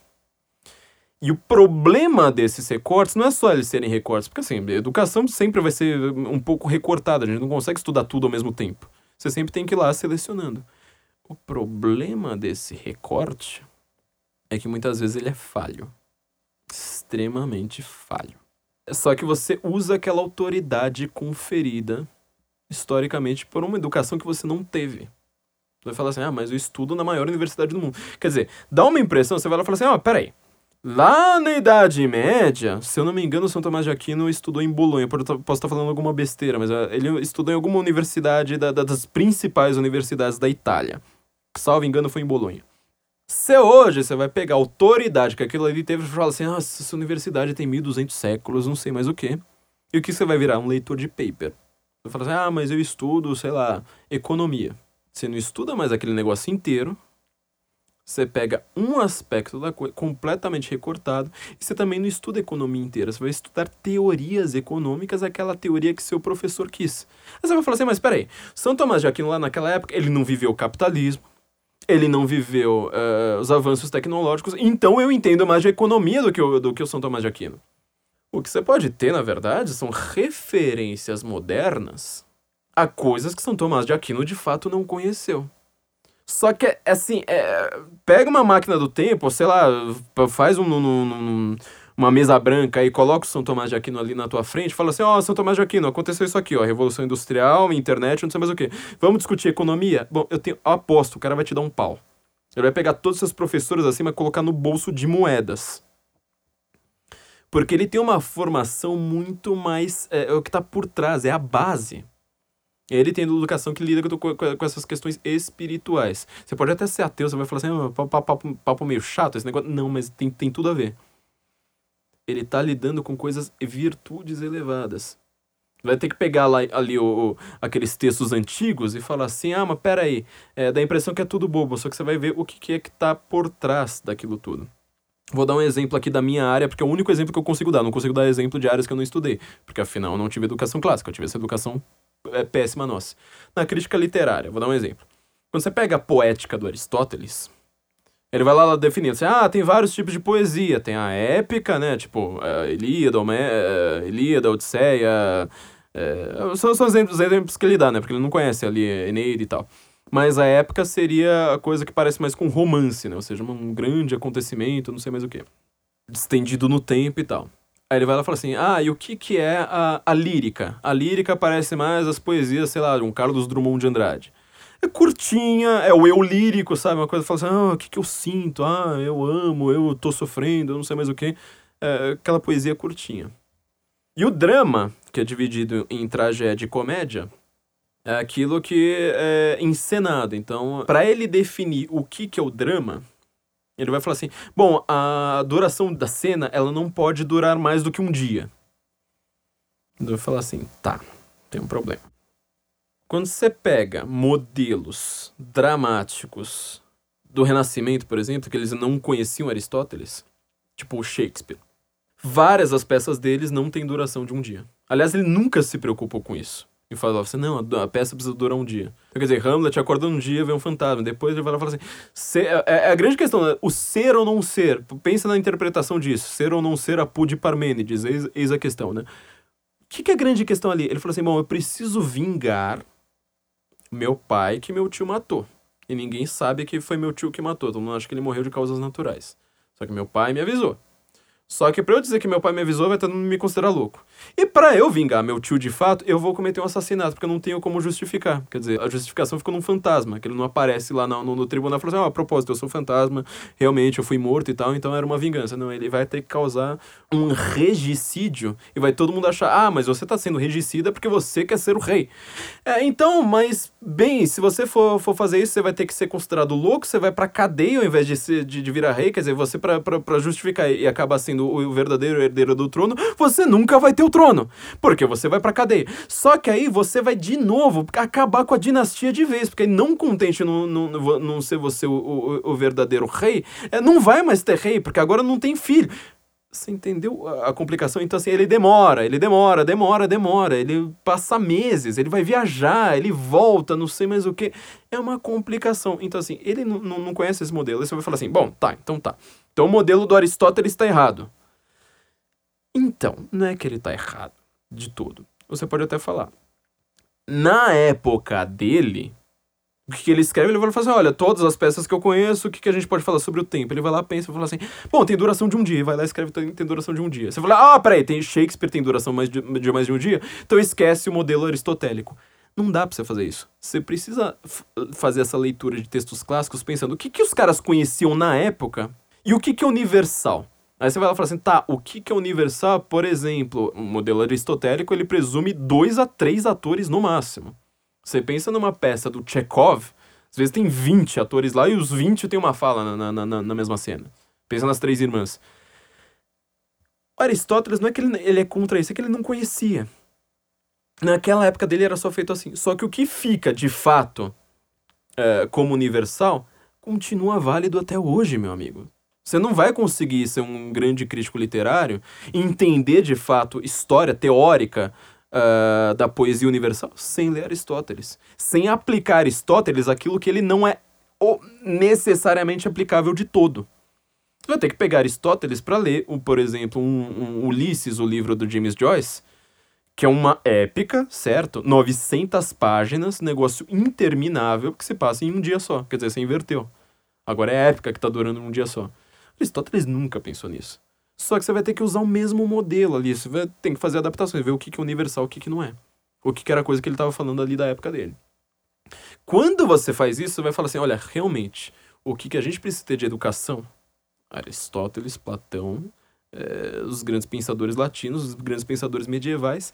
Na hora que chega no Renascimento, você fala assim: olha, cara, quase tudo isso aí. Todo mundo fala assim: é humanismo, é volta aos ideais clássicos, não sei mais o que. Você vai falar assim: olha, honestamente, é tudo nota de rodapé. Você pega uns livros inteirinhos ali para falar assim: olha, sobra umas 10, 15 páginas cada um, certo? Os românticos ali, eles vão chegar no extremo. Quem ouviu o nosso episódio sobre nazismo sabe muito bem, porque eles chegam no extremo. Eles chegam no extremo da genialidade, com extremo, de, às vezes, de coisas muito perigosas ali no meio. Então, os românticos, assim, eles são os gênios mais problemáticos da humanidade. E o iluminismo, na hora que você vai ver iluminismo, cara, o que, que, sobra de iluminismo? De tudo que os iluministas escrevem. Ah, Voltaire, o grande pensador da razão. Você que acabou de entrar na faculdade, você deve estar tá já, assim, no ânimo para falar isso. Não, eu sou defensor da ciência, eu sou um cientista. Eu penso racionalmente por hipóteses testadas em laboratório. Você reparou que tudo que você acabou de dizer, retoricamente, é um apelo à emoção, não é um apelo à razão. Você não testou nada disso. Quer dizer, o iluminismo. Que todo mundo fala, nossa, Voltaire, luzes. Ah, não dá para ser. É, eles são os defensores da razão, não sei mais o que. Pensa o que, que até os próprios românticos escreveram sobre os, os iluministas, os caras que foram críticos do, do, do iluminismo. Fala assim, cara, você acha que o mundo é uma equação? Na hora que você tropeça e cai na rua e fica triste, você não tem uma equação ali para explicar isso. Eu falei, como? As coisas mais óbvias, o, o que, que você vive a, na, na, sua vida, não tem explicação. É, nesse esquematismo do iluminismo. Só que ele faz um apelo à emoção o tempo todo, disfarçado de apelo à razão. Fala assim, eu sou científico. Na hora que você fala isso, fala assim, então você está apelando à emoção, não à razão. Olha que coisa curiosa. Olha como é enganador esse negócio. Ou o tanto, tanto de, de truque que você vai ter que viver a sua vida inteira na faculdade enfrentando. Falando, hum, peraí.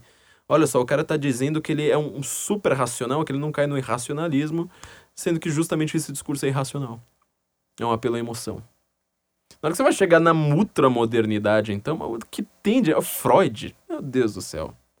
Você entra num curso de psicologia, Freud é uma, às vezes é uma curiosidade histórica, assim, você pega aquele professor porra louca ali, aquele que tem cabelo mais esquisito, aquele que se veste, sabe, de, de, de uma maneira esquisitona, ela fala assim, bom, esse aqui vai te ensinar Freud. Muita gente gosta aqui, peço já, já, já desculpas aí aos psicanalistas de plantão. Mas você estuda. O que é obrigatório de você estudar na psicologia é um semestre. Eu fiz psicanálise, na, na, na, na, faculdade de psicologia um semestre. Você precisa estudar aquilo, depois eu falo, falo assim: não, eu quero seguir essa linha aqui, eu sou da linha fenomenológica, não tenho nada a ver com esse negócio, você nunca mais vê. Quando você entra já em letras, em crítica literária, você vai ver Freud da primeira aula até a última. Entendeu? Marx a mesma coisa. Curso de economia, curiosidade histórica. Um semestre você estuda Marx lá, fala, beleza, valeu, vou, vou estudar agora as coisas de verdade. Entra em sociologia. Marx 1, Marx 2, Marx 3, marxismo, marxismo, porque não sei o que, a, respeito da luta de classe, não sei o que. Quer dizer, você tá vendo que, assim, às vezes, quanto mais o cara conhece o, o, o assunto, menos ele leva a sério. Só que aquilo ali é usado para tudo quanto é outras, outras coisas, porque são teorias, são recortes. São considerações. Então, essa é a visão da modernidade. Eu tava vendo aqui, tem um livro recente que saiu. Na verdade, tem, tem muito livro para ser citado hoje. Assim, gente, ó. Tem uma dica que eu sempre dou para todo mundo: a Amazon, certo? Entra lá nos links do Senso em Comum. Você ouve o podcast, eu falo assim, tá, tudo bem, eu ouvi o podcast pelo feed. Mas entra lá, sensoincomum.org entra em qualquer texto nosso, chega lá no finalzinho, tem um monte de link da Amazon. Quando você for comprar qualquer coisa da Amazon, fala assim: ah, eu quero comprar um tapete do Super Mario. Tem tapete do Super Mario na Amazon. Entra pelo nosso link. Que aí você vai dar uma, uma, uma, ajuda pra gente. E a gente vai dar sugestões de livro, por exemplo, no final desse podcast. Vou dar tanta sugestão de livro que acho que assim, não dá nem pra, pra, pra contar aqui, porque senão vai ser o um podcast só sobre eles. Mas eu tava lendo um livro, The Closing of the Scientific Mind in American Life. How Imperial America Dismantled Our Culture, que é do professor David Gelernter. Ele tem um nome em alemão, olha que coisa curiosa. Coisa curiosa é que o nome dele em alemão é, tipo, justamente o, o que estudou, né? Ele é um professor de Yale, é, David Gelernter, que ele foi o primeiro cara que o Nabomber, aquele terrorista, mandou, mandou carta-bomba. Ele não tem o um movimento de uma mão, acho que ele tem um movimento reduzido de uma das mãos, por causa da hora que ele abriu a bomba ali do Nabomber. Ele dá várias dicas a respeito, é um professor de Yale, tá? Yale, para quem não sabe, Universidade da Ivy League nos Estados Unidos é a mais esquerdista das universidades de extrema esquerda nos Estados Unidos. É a mais, a mais, a mais, a mais, a mais. É tipo, é a ultra fefeleste deles. É como se fosse aula de marxismo dentro da, de sociais dentro da FEFELESH. É Yale. Ele é um professor de lá. E ele tem esse livro inteiro tem várias dicas, né, também a respeito. Na verdade, assim, tem, tem várias críticas a respeito do que está acontecendo nas universidades americanas. Olha que ele tá reclamando de Harvard, tá? Tá reclamando de Yale, tá reclamando de Stanford. Ele não tá reclamando, sei lá, da universidade da, da, da Uninove, sabe, da Unip. Ele tá reclamando de coisas grandes, falando assim, ó, vocês não entendem nada. Vocês não sabem nada. Quem ouviu nosso último episódio sobre a Venezuela, fiz uma longa introdução de 40 minutos antes de, entra, de entrar no tema, que era só para falar de visões de, de história. Falei assim, mas você sabe de onde vinha a sua, a, a sua visão? Eu, uma, uma das coisas que eu falei ali, que para mim é, é, é, um tema que eu tenho estudado muito recentemente, já comentei várias vezes aqui no, no, no, no Guten Morgen, ele sempre volta à baila, inclusive sobre, sobre, sobre nazismo. Por quê? A visão que a gente tem de história no Brasil, por exemplo, o que, a gente aprende em história, no ensino médio, né? Pessoal turma que adora falar, ah, eu estudei história. Ela não é história de fato. Ela é uma teoria de história. Ela é um recorte. Este recorte ele é feito pela visão pós-colonialista, que é uma visão, vamos dizer, marxista aplicada a países. Ou seja, se um país é rico, é porque ele roubou de outro pobre. Então, se a Inglaterra é rica é porque ela teve colônias. Você vai parar para pensar, tá, teve muita transferência de bens das colônias para a metrópole. Não tem a menor dúvida, só que assim, não teve nada em troca. Você vai me dizer que não teve nada em troca? Porque quando você vai analisar quem é que teve esse discurso anticolonialista, quem inventou praticamente esse negócio, quem divulgou o mundo, foi a Alemanha na Primeira Guerra. Só que quem fez de fato um puta discurso anticolonialista que pegou, que é que foi quando pegou mesmo, foi a Alemanha na Segunda Guerra. Falando assim, não, o mundo é ruim, a Inglaterra é ruim porque ela teve colônias. Então vamos pegar países de, de, de terceiro mundo. Por exemplo, é, para que, que você precisa ter é, presença inglesa, presença francesa? Olha só os países da, da, da Segunda Guerra ali na Palestina. Não vamos nem chamar de Israel, vamos chamar de Palestina. Fala assim, não, esse país aqui não pode existir. Aquilo que eu falo, a esquerda ela não reclama da existência, a existência de nenhum país. A esquerda que odeia os Estados Unidos, ela nunca falou, oh, os Estados Unidos não existem. Só que Israel, ela fala. Então, quer dizer, na hora que você vê a origem da sua ideia, você começa a ficar meio assustado. Começa algumas coisas começam a fazer sentido. Você fala assim, ah, pera aí, essa esquerda que adora falar que o nazismo é de direita, essa esquerda ela também é a favor da Palestina, enquanto que a direita é a favor de Israel. E Palestina o que, que é? Um não país, é uma região que quer se formar como país com uma única regra, falando judeu não pisa aqui. Quem defende isso é a esquerda, não a direita. Aí você começa a entender como é que as coisas ficam complicadas, né? Esse, esse livro desse professor, né, é The Closing of the Scientific Mind, tem vários livros, né, The Closing of the Muslim Mind, aquele nosso episódio Como Pensam os Muçulmanos, ele completamente baseado nesse, nesse livro, né, The Closing of the Muslim Mind, esse The Closing of the Scientific Mind and American Life, ele está explicando exatamente como os americanos hoje, eles não sabem de onde vêm as próprias ideias. Eles não sabem qual é o lugar deles no mundo. Então, quer dizer, quando você vai estudar história americana hoje, você não sabe o que, que os Estados Unidos têm, têm de tão importante. Primeira república do mundo, certo? Primeira república moderna do mundo, melhor dizendo. O que, que ele tem de excepcional? Por que, que a Constituição americana é tão importante? Nenhum país do mundo conseguiu ter uma, ter, ter uma Constituição decente igual a eles. Por que, que eles estão em primeiro lugar no mundo hoje? Porque não é por mágica, não é por imperialismo. Os Estados Unidos nem tem colônia, meu filho. Eu, eu, lembro das minhas aulas de história, eu tive dois anos de aula de imperialismo. Imperialismo, imperialismo, imperialismo. A gente só falava de Estados Unidos. Na hora que eu, num belo dia que eu fui lá parar pra pensar, eu falei, mas peraí, mas qual a colônia dos Estados, qual, do, dos Estados Unidos? O que, que a América tem, tem de conquistado pelo. Zero, meu filho. A gente tá tendo duas, dois anos de aula de besteira. De besteira. Você imagina que você pega um Tucídides, o primeiro historiador? O Tucídides ele falava ainda de mitologia no meio dos livros de história, entendeu? Ele nunca cairia nessa. Ele não cairia nessa. Porque ele viu tudo. Ele tem esse modelo clássico. Ele tem essa educação superior. Então você começa a perceber a educação que ela tinha espírito, ela cortou a ideia de espírito. Ela foi é, espiritocida. Só que no século XX, no século XIX já tem esse começo, tá? Sobretudo com os românticos. Sobretudo, aliás, com, com, com, os iluministas, os românticos também levaram isso a alguns extremos, alguns deles. E no século XX você vai chegar ao extremo do extremo do extremo, sobretudo depois da Primeira Guerra. Primeira Guerra que zoa toda a, a, nossa mentalidade. Ainda vamos ter a nossa série de episódios sobre a Primeira Guerra, só que vocês estão vendo como é que o negócio é complexo, né? Isso aqui vai ser, vai ser um bem especial. Quando chega ao século XX, a gente não apenas cortou a ideia de espírito da educação, como a gente cortou a ideia de alma. Eu sei que eu estou usando termos assim extremamente. Eu acho que são só católicos, eu nem sei se os protestantes usam, termos extremamente cristãos. Tá? Só que assim, pensa. Quando você analisa a educação nestes termos, ela começa a fazer muito sentido. Você vai falar assim, mas peraí.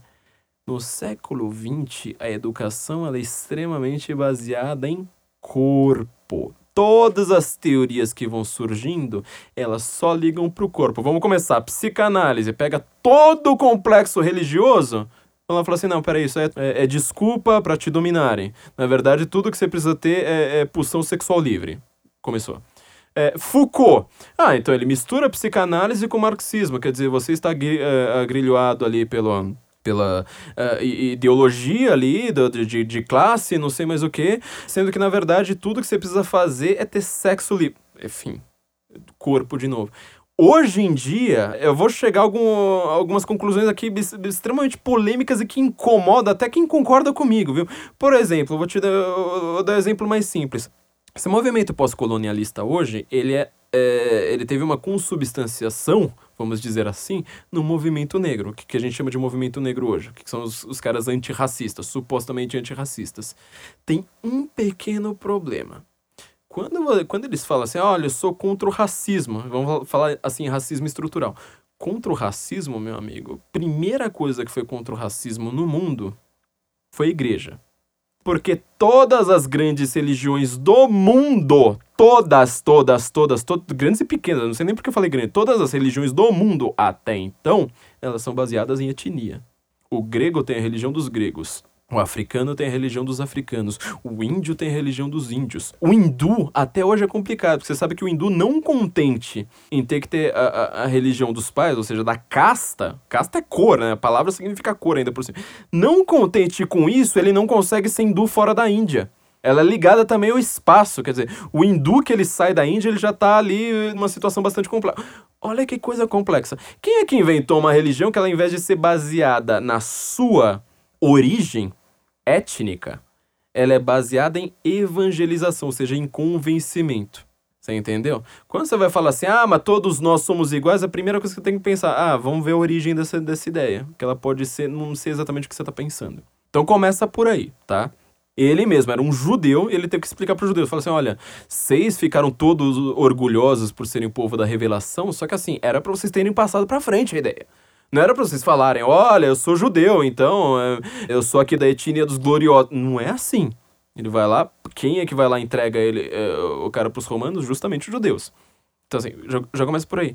Quando você começa a ter esses movimentos, hum, tipo, movimento negro no Brasil hoje, o que, que eles falam o tempo todo? Eu vi uma notícia esses dias, extremamente curiosa, que era assim: não sei quem no BBB deve ter sido uma idiota completa pra estar no BBB, óbvio, deve ter falado um monte de bobagem, mas falou assim, não sei quem no BBB falou mal de não sei quem, outro quem. E aí tava assim, aspas, né, ele é da Umbanda, eu não gosto disso, ou sei lá, eu tenho medo disso. Era uma frase assim, era uma menina falando, acho que era loira, por sinal, porque se não era loira, era bem branca. Aí eu falei assim, bom, vou ver os comentários, né, vou ver os comentários. Os comentários eram todos, racista, racista, racista, racista. Eu falei assim, mas peraí, se você é contra uma religião, eu falo assim, eu tenho medo de um banda, as pessoas têm que ter o direito de ter medo de um banda. tem que ter o direito, entendeu? Se você tem medo do cristianismo, por que você não pode ter medo de Umbanda?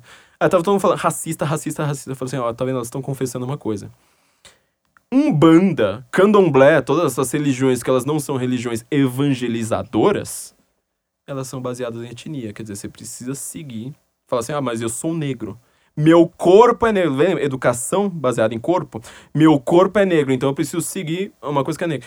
Pior, pior de tudo, é que essas religiões, pensa nos grandes pensadores a respeito de religião no mundo, tipo Mircea Eliade, o romeno, eles nem vão levar a sério. Eles falam assim, isso aí nem religião é. Se você for ver as religiões do, do, dos africanos de fato, eu vou falar assim, mano, nunca ouvi falar de Umbanda, nunca ouvi falar de Candomblé. Isso não tem nada a ver comigo, meu amigo. Eu não sei do que você tá falando. Só que hoje tem toda essa glorificação. A religião. Olha como eles falam. Religiões de matriz africana. Eles não podem nem falar que é uma religião africana. A África nunca ouviu falar disso. Isso é uma invenção. Isso é um voodoo mambo jumbo. Entendeu? Só que é tudo baseado em corpo. Então, quer dizer, é, como é que a educação hoje também? Ah, mulher. Ah, bom, você é feminino. Mulher. Pronto, pronto.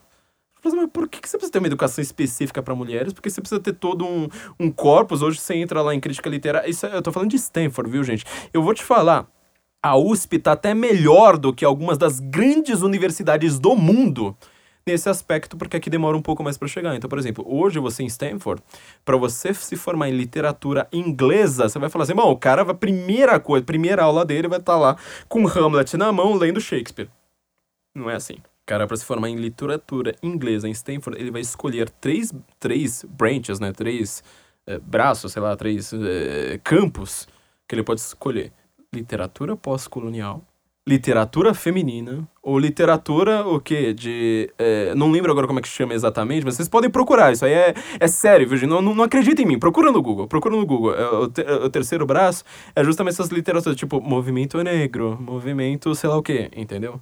Então, quer dizer, você não se forma mais pensando no espírito. Tipo, olha, Shakespeare é bom porque ele teve as melhores ideias, ele teve as grandes questões existenciais da humanidade ali resumidas no seu príncipe Hamlet, etc. Você vai falar assim: não, peraí, eu preciso ler esse autor porque ele é negro, porque a cor da pele dele é negra. Eu preciso ler essa autora porque ela tem uma vagina. Olha que coisa imbecil de se pensar. Então, quer dizer, quando você fala assim, ah, espírito, alma e depois só corpo, não é só uma ideia, vamos dizer, não, não, é, não, não envolve só sexo, para começar, tá? E não é uma ideia só religiosa. Você vai falar assim, ah, peraí, meu. Realmente, agora a divisão de tudo, a divisão de se um autor é bom ou ruim, a divisão se algo vale a pena ser lido ou não, a divisão sobre qualquer coisa é baseada puramente em critérios corporais única e exclusivamente. Você reparou assim como você conseguiu descer? Você fala assim, meu, não tem mais como, como descer mais. Não tem. É, aliás, tem, porque aí você vai ver aquelas, aquelas performances artísticas das, das universidades. Você não vê mais a arte baseando-se em, em, critérios objetivos, tipo aristot aristotélicos. Você vai falar, ah, Aristóteles, não, já era. Eu li um erro ali na, na, na, na poética, eu vi que ele, que ele fala que só tem três atores, então não vou ler mais isso. A, a, a arte, para mim, agora é macaquinhos. Você entende? É tudo baseado em corpo. Você fala assim, mas meu corpo, é, eu tenho atração por outros homens. Eu sou homem, tenho atração por outros homens. Então você precisa ter um cânone literário só baseado nisso. Você não lê mais Oscar Wilde, você não lê mais André Gide, você não lê mais, sei lá, uh, Shakespeare ele próprio. Você não lê mais Goethe. Você não lê mais esses caras pensando e falando assim, nossa, olha como essa obra é boa. Olha como esse cara é sensacional. Você lê falando assim, tá vendo? É um gay escrevendo você não lê mais nada. Agora eu vou chegar no último detalhe aqui. Eu ainda tinha muita coisa para falar, viu? Acho que esse podcast tinha, tinha que ter umas 5 horas de duração. Talvez eu, eu pense até em fazer uma continuação logo logo. Que é questão de autoridade. Lembra que eu tava falando assim? Você pega toda a ideia de universidade e fala assim: não, estudo numa grande universidade, olha como eu sou foda.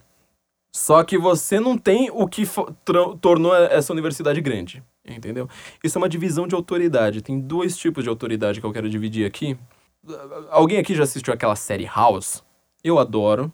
Eu acho que foi uma das melhores coisas que já apareceram na TV. Ela tem dois episódios que eu quero comentar aqui brevemente pra gente entender um pouco essa ideia. É, House é um médico extremamente mal-humorado, ele não gosta nem de ver os pacientes, ele des é, desconfia de todo mundo, desconfia da própria equipe, não sei mais o que, mas o cara é brilhante. O cara é brilhante por um fator extremamente curioso que eu quero uh, levar em consideração, que é pra quem tá, tá, tá querendo já falar, não, eu, eu leio os acadêmicos, não, porque eu, eu tenho uma tese de doutorado a respeito de sei lá mais o que. É, é o seguinte. Eu quero encerrar até com o lado da medicina, porque isso aqui vai, vai, vai ser é, extremamente didático. Seguinte, ele é bom justamente porque todos os médicos estão seguindo o protocolo. Então, fala assim, ah, deu febre, dá, dá tal remédio, ah, não sei mais o que, deu tal remédio. Só que tem alguns casos que você seguir, quer dizer, agir no automático, entendeu? Falar assim, ah, tal problema, sintoma de tal doença, não sei mais o que. Às vezes não é sintoma daquela doença, às vezes é o caso raro.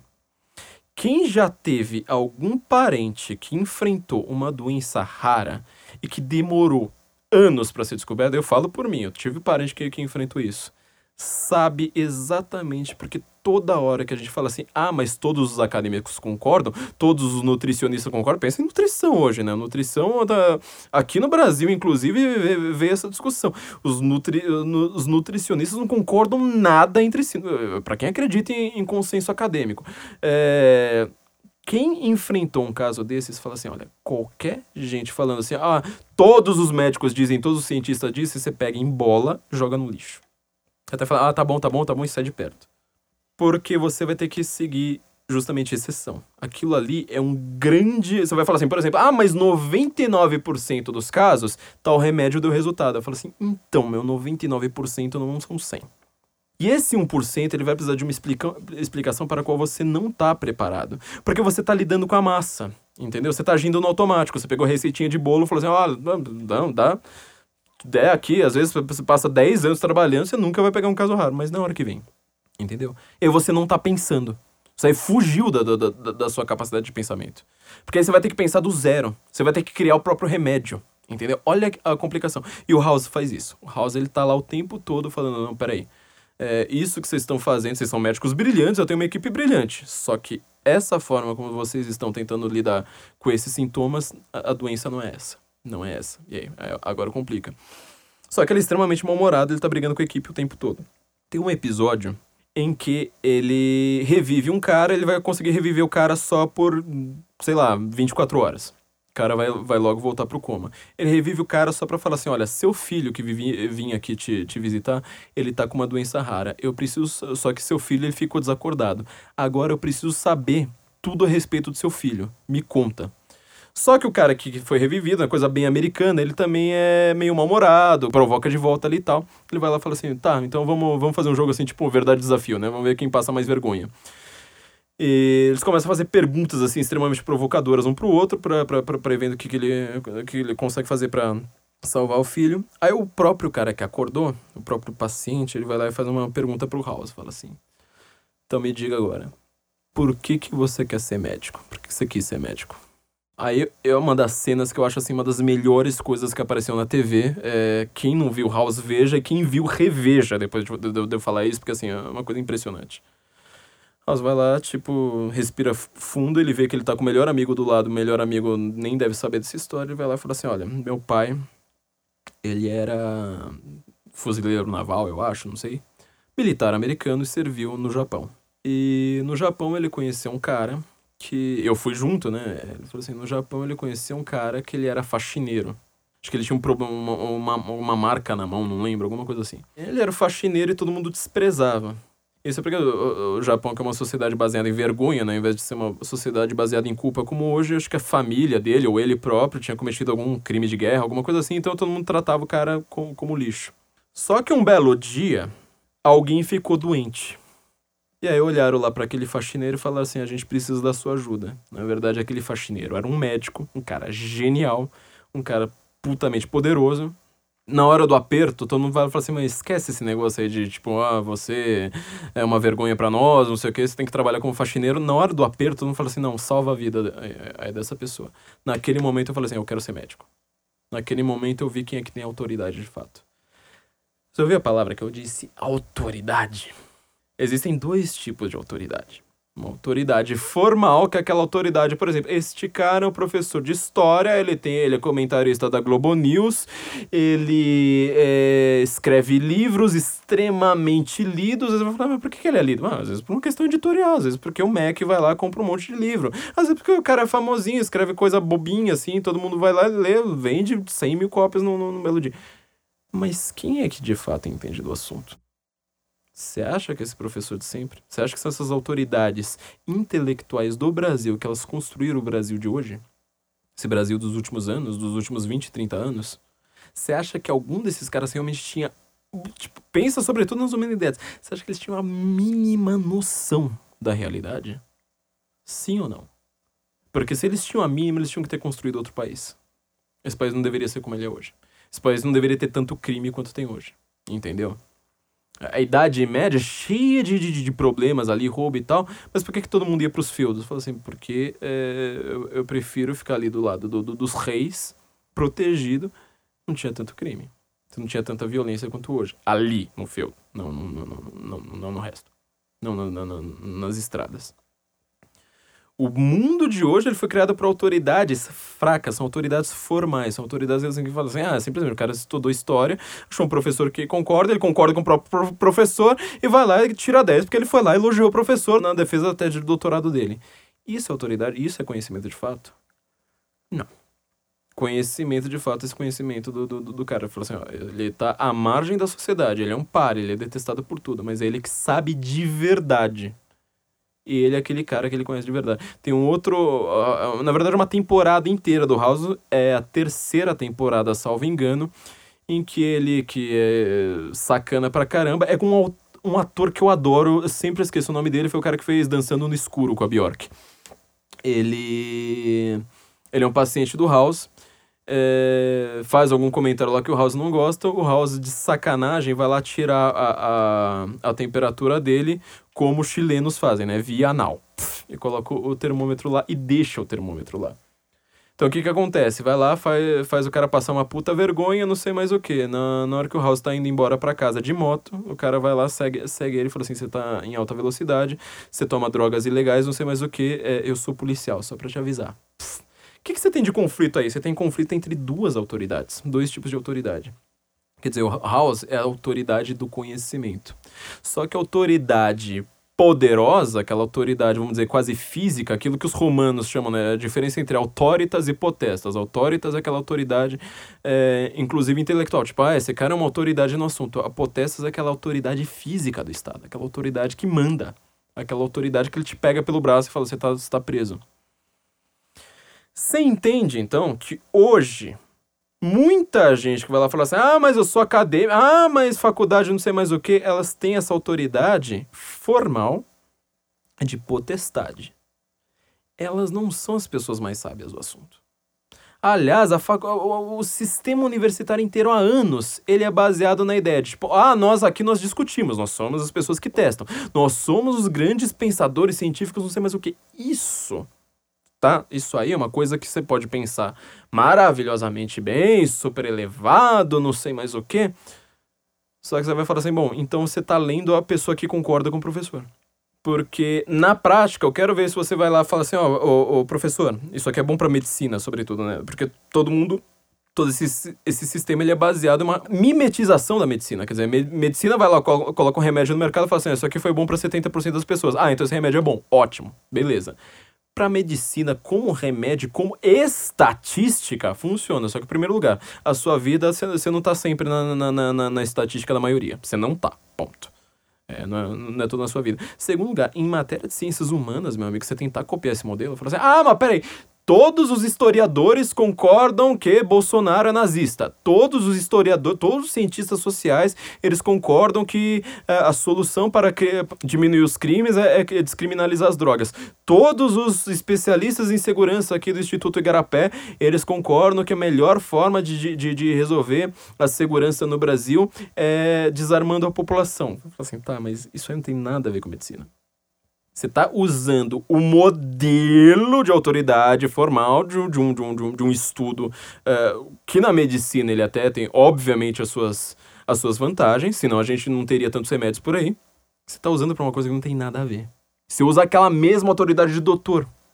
No direito, obviamente, também tem, tem, tem um pouco disso. Quer dizer, direito, às vezes, até quando você está escrevendo na, na, na, na, faculdade, ainda antes de ser advogado, por exemplo, você está produzindo doutrina. Ótimo, maravilha. Só que não dá para você tentar dar essa carteirada o tempo todo na vida. Entendeu?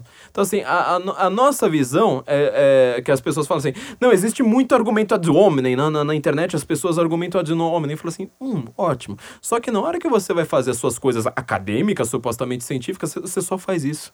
Você só vai falar assim: essa autoridade é boa por causa disso. Essa daqui eu não, eu não vou ler. Não, esse cara aqui eu não leio de jeito nenhum. Esse cara aqui não foi lido pelo meu, pelo meu professor. Eu só leio o que meu professor permite. Você entende que a universidade é a maior seita que existe no mundo hoje, se chama universidade. O sistema universitário inteiro é uma seita. Leia só o que está permitido, concorde em tudo com seu professor, nunca apresente um estudo discordando do que seu professor pense, siga sempre o mesmo modelo e diga que você está sendo. que aqui é, é, tudo discutido, que aqui é tudo testado em laboratório, que aqui você tem a maior verdade porque você tem publicações em revistas acadêmicas a mais. Eu quero ver se você discorda do, do, do, do se você acha aquilo uh, uma teoria discordante consegue publicar. Ou a própria ideia de experimento. Você pega os, os exemplos dos experimentos de psicologia, são sempre já desenvolvidos a priori, pensando no seu resultado. Quer dizer, você tem aquela visão do acadêmico como o cara que ele vive apenas pelo saber desinteressado de si próprio, sabe? Provavelmente com é, estudando no escuro, sabe? No, no, no seu laboratório, com, com, com é, raios caindo atrás dele, geralmente com uma caveira também em cima da mesa, extremamente estilosa, barbudão lá falando, não, eu estou, estou puramente pensando aqui no, no, no no, no estudo, né? Mais ou menos a visão que a gente tem de São Jerônimo. Na hora que você vai ver, os caras já têm a visão do que, que eles querem de resultado antes de pensar no experimento. Eles o que, que eu posso fazer para provar que desarmar a população funciona, para provar que aquecimento global existe, para provar que aquilo ali. Meu, tudo, tudo, tudo isso já estava definido antes. E o cara provavelmente já, já, já deve conseguir dinheiro exatamente por isso. E você vai lá e falar assim, mas isso aqui é acadêmico. Só que os cientistas concordam. Você entendeu que isso aí não tem nada a ver com ciência? Isso aí não, é ciência. Ciência é outra coisa. Não tem nada a ver com isso. Então, assim, a forma de você estudar, eu sobrevivo à academia, seja formal. Fala assim, ó, dentro da academia eu sigo o rito. Eu até posso falar assim, olha, é, tal coisa, tal coisa aqui, é, muito obrigado, senhor excelentíssimo senhor, senhor professor. Só que a sua educação ela vai ter que ser feita de fora. Você vai aprender muito mais fora do que aqui. É, a gente conhece o COF, né, de filosofia do Olavo, o, o próprio Guten Morgen aqui, modéstia à parte, a gente apresenta muita coisa aqui muito interessante para ser estudada, para ser pesquisada. Muitos autores, muitos livros aqui para serem, serem lidos, que eles não são lidos geralmente. Mas, enfim, você não vai conseguir ter exatamente essa... essa essa educação, essa autoridade, que é a autoridade do House, que é a autoridade do médico lá, que, que era faxineiro do House, na academia. Agora, eu, tô, acho que foi no um Nasser, se eu não me engano, que ele falou no, no, no prefácio à edição brasileira do Trivial, vou deixar o link aqui, todo mundo comprando esse livro, viu, gente? É, é, é grande, ah, é caro, tá, mas tá cheio, é, meu, sério. Leia esse livro, leia o Trivium. Ah, mas eu faço, sei lá, engenharia mecânica. Leia o Trivium, leia o Trivium. E, e, e eu vou deixar um monte de livros sobre educação. Ó, montem a sua biblioteca em casa, que é pra vocês terem educação clássica, tá? Pra vocês saberem o que, que os grandes homens da maneira, o que, que Shakespeare pensava, o que, que Dante pensava, o que, que até um Goethe pensava, que apesar de eu já achar o Goethe bastante decadente, o que, que esses grandes pensadores tinham em mente como, como, como, referência. Vou deixar os links aqui, ó, todo mundo montando biblioteca, tá? E quando for comprar coisa da Amazon, compra da gente. Porque você vai precisar ter essa educação de fato longe. Então, assim, sobreviva à faculdade sendo formal. Vai falar assim, ah, não, eu sigo o rito, eu sigo a prova. Eu já escrevi que socialismo é uma coisa maravilhosa, não sei quantas provas da faculdade. Tá, mas assim, a educação de fato. E, e, e aí, aqui um, um, parênteses: se você for do direito, lembre que você produz doutrina, então você vai escrever com cuidado. Não vai escrever tese que você discorda só para agradar o professor. Seja um pouco corajoso. Fala assim: olha, eu li as coisas de, eh, sei lá, da, da comunada. Eu li Ferrajó, eu li Coitadismo Penal, eu li não sei mais o que. Só que o que funciona é outra coisa, tá? E esses autores, aí é uma diferença entre sentido e referência, né? Aquilo que o Frege fala, sentido, zin, referência, bedeutung, né? Na verdade seria significado, mas estou usando aqui o sentido de referência. Você tem que ter uma referência que seu professor não tenha. Seu professor não vai conhecer seus livros, mas conheça você mesmo. Vai lá, inclua. Fala assim, ó, oh, não, mistura aqui, ó, a marxistada com, com, com, os grandes professores. Gente, o episódio ficou enorme, óbvio, mas era assim, é um manual de, de, de sobrevivência na universidade, o que, que aconteceu na nossa educação. Acho que agora ficou bem claro para vocês que a nossa educação é extremamente baseada em corpo, até em cor de pele, até em. É, ah, mas você nasceu na, na, na, África colônia, no Brasil colônia, no, no, no sei lá, na, na Nova Zelândia colônia é, é extremamente. É isso. Hoje, a sua educação é simplesmente para você falar assim: eu sou um corpo sem ideias e sem virtudes tá? Não se esqueça, gente, da CV para VC também, porque eu acho que você, assim, você vai se formar agora, só que você vai estar tá pobre, porque você vai estar tá completamente sem, sem emprego, sem, sem conseguir nenhum estágio, e isso é tudo por causa do seu currículo. A CV para VC, ela consegue fazer o seu currículo passar de, de, de ruim, ou até mesmo de mediano, para aquele currículo que o cara vai bater o olho e falar assim, opa, peraí, esse cara que eu preciso chamar para minha entrevista. Se você entrar em sensoincomum.cv para VC, .com.br, senso incomum, como o nosso site incomum. Senso incomum.cv para vc.com.br. Além de você estar bem vestido com a vista direita, você vai, ainda vai ter um currículo maravilhoso para você. E se você entrar por este link específico que é exclusivo aqui para os nossos ouvintes, né, sensoincomum.cv para vc.com.br, você ainda vai ter acesso ao guia de vagas para você saber onde procurar e ao que fazer numa entrevista. Extremamente objetivo, ó, perguntou tal coisa, responde tal coisa. Não contente com isso, também recomendo para vocês todos, dê uma olhadinha ali na resistência cultural livraria.com.br. A livraria do meu amigo Lourival, falei é, do, do, dele alguns episódios para trás. Essa livraria que publica no Brasil o livro Estado Tecnocrático, que eu comentei para trás. Ele tem é, prefácio do desembargador aqui do TJ de São Paulo, Dr. Ricardo Dipp que é um dos maiores pensadores do direito aqui no Brasil hoje, e tem a quarta capa da nossa amiga Fernanda Tactani, que é uma das pessoas que eu mais chamo pro Guten Morgen, que mais tem desculpa sempre, ah, mas não dá, mas a gente alguma hora vai conseguir chamar a Fernanda Tactani pra cá, é, o livro é maravilhoso, tem lá na Resistência Cultural, isso aqui é, vocês é, só vão conseguir lá. Dê uma olhada na, na, na, livraria dele, meu amigo lá do Maranhão, o trabalho deles é fantástico, viu, uma, uma coisa maravilhosa. Então não se esqueça ali da vista revista direita, a gente CV para VC. E vou lembrar mais uma vez, a gente está com uma revista hiper especial e agora a gente está fazendo de tudo para ela assim não contente em ser mensal, mas assim ser menos do que mensal. Então a gente está com essa análise completa a respeito do que você ainda não entendeu sobre o governo Bolsonaro, tá? Sobre as tretas na direita e sobre essa análise simbólica do nosso governo. Isso só para na edição desse mês, na, na edição do, do, do da, da a próxima edição que provavelmente a gente vai lançar daqui a uma semana tá ainda mais fantástica. não posso falar ainda, mas ela tá ainda mais fantástica. Tem, tem colaboração de muita gente que vocês vão adorar. É, então, assim, se vocês entrarem apoia.se barra senso em comum ou patreon.com barra senso em comum, vocês vão ter acesso a tudo e todos os números lá para trás, é, é só ter acesso. Paga um café pra gente por mês, você imagina, com, com, os ouvintes que a gente tem aqui, ó, um cafezinho de cada um, a gente já conseguiria ter, ter de fato, um, um dos maiores sites do Brasil. Que, a gente, que vocês ainda estão pagando muito pouco café pra gente, então paguem mais, a gente precisa ficar cafeinado. Então nos ouvimos na semana que vem, semana que vem. Guten Morgen, Brasil. Atirei o pau no gato. Mas o gato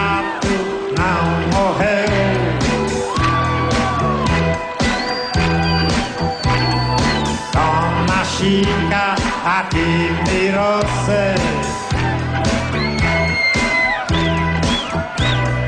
do berro que o gato deu.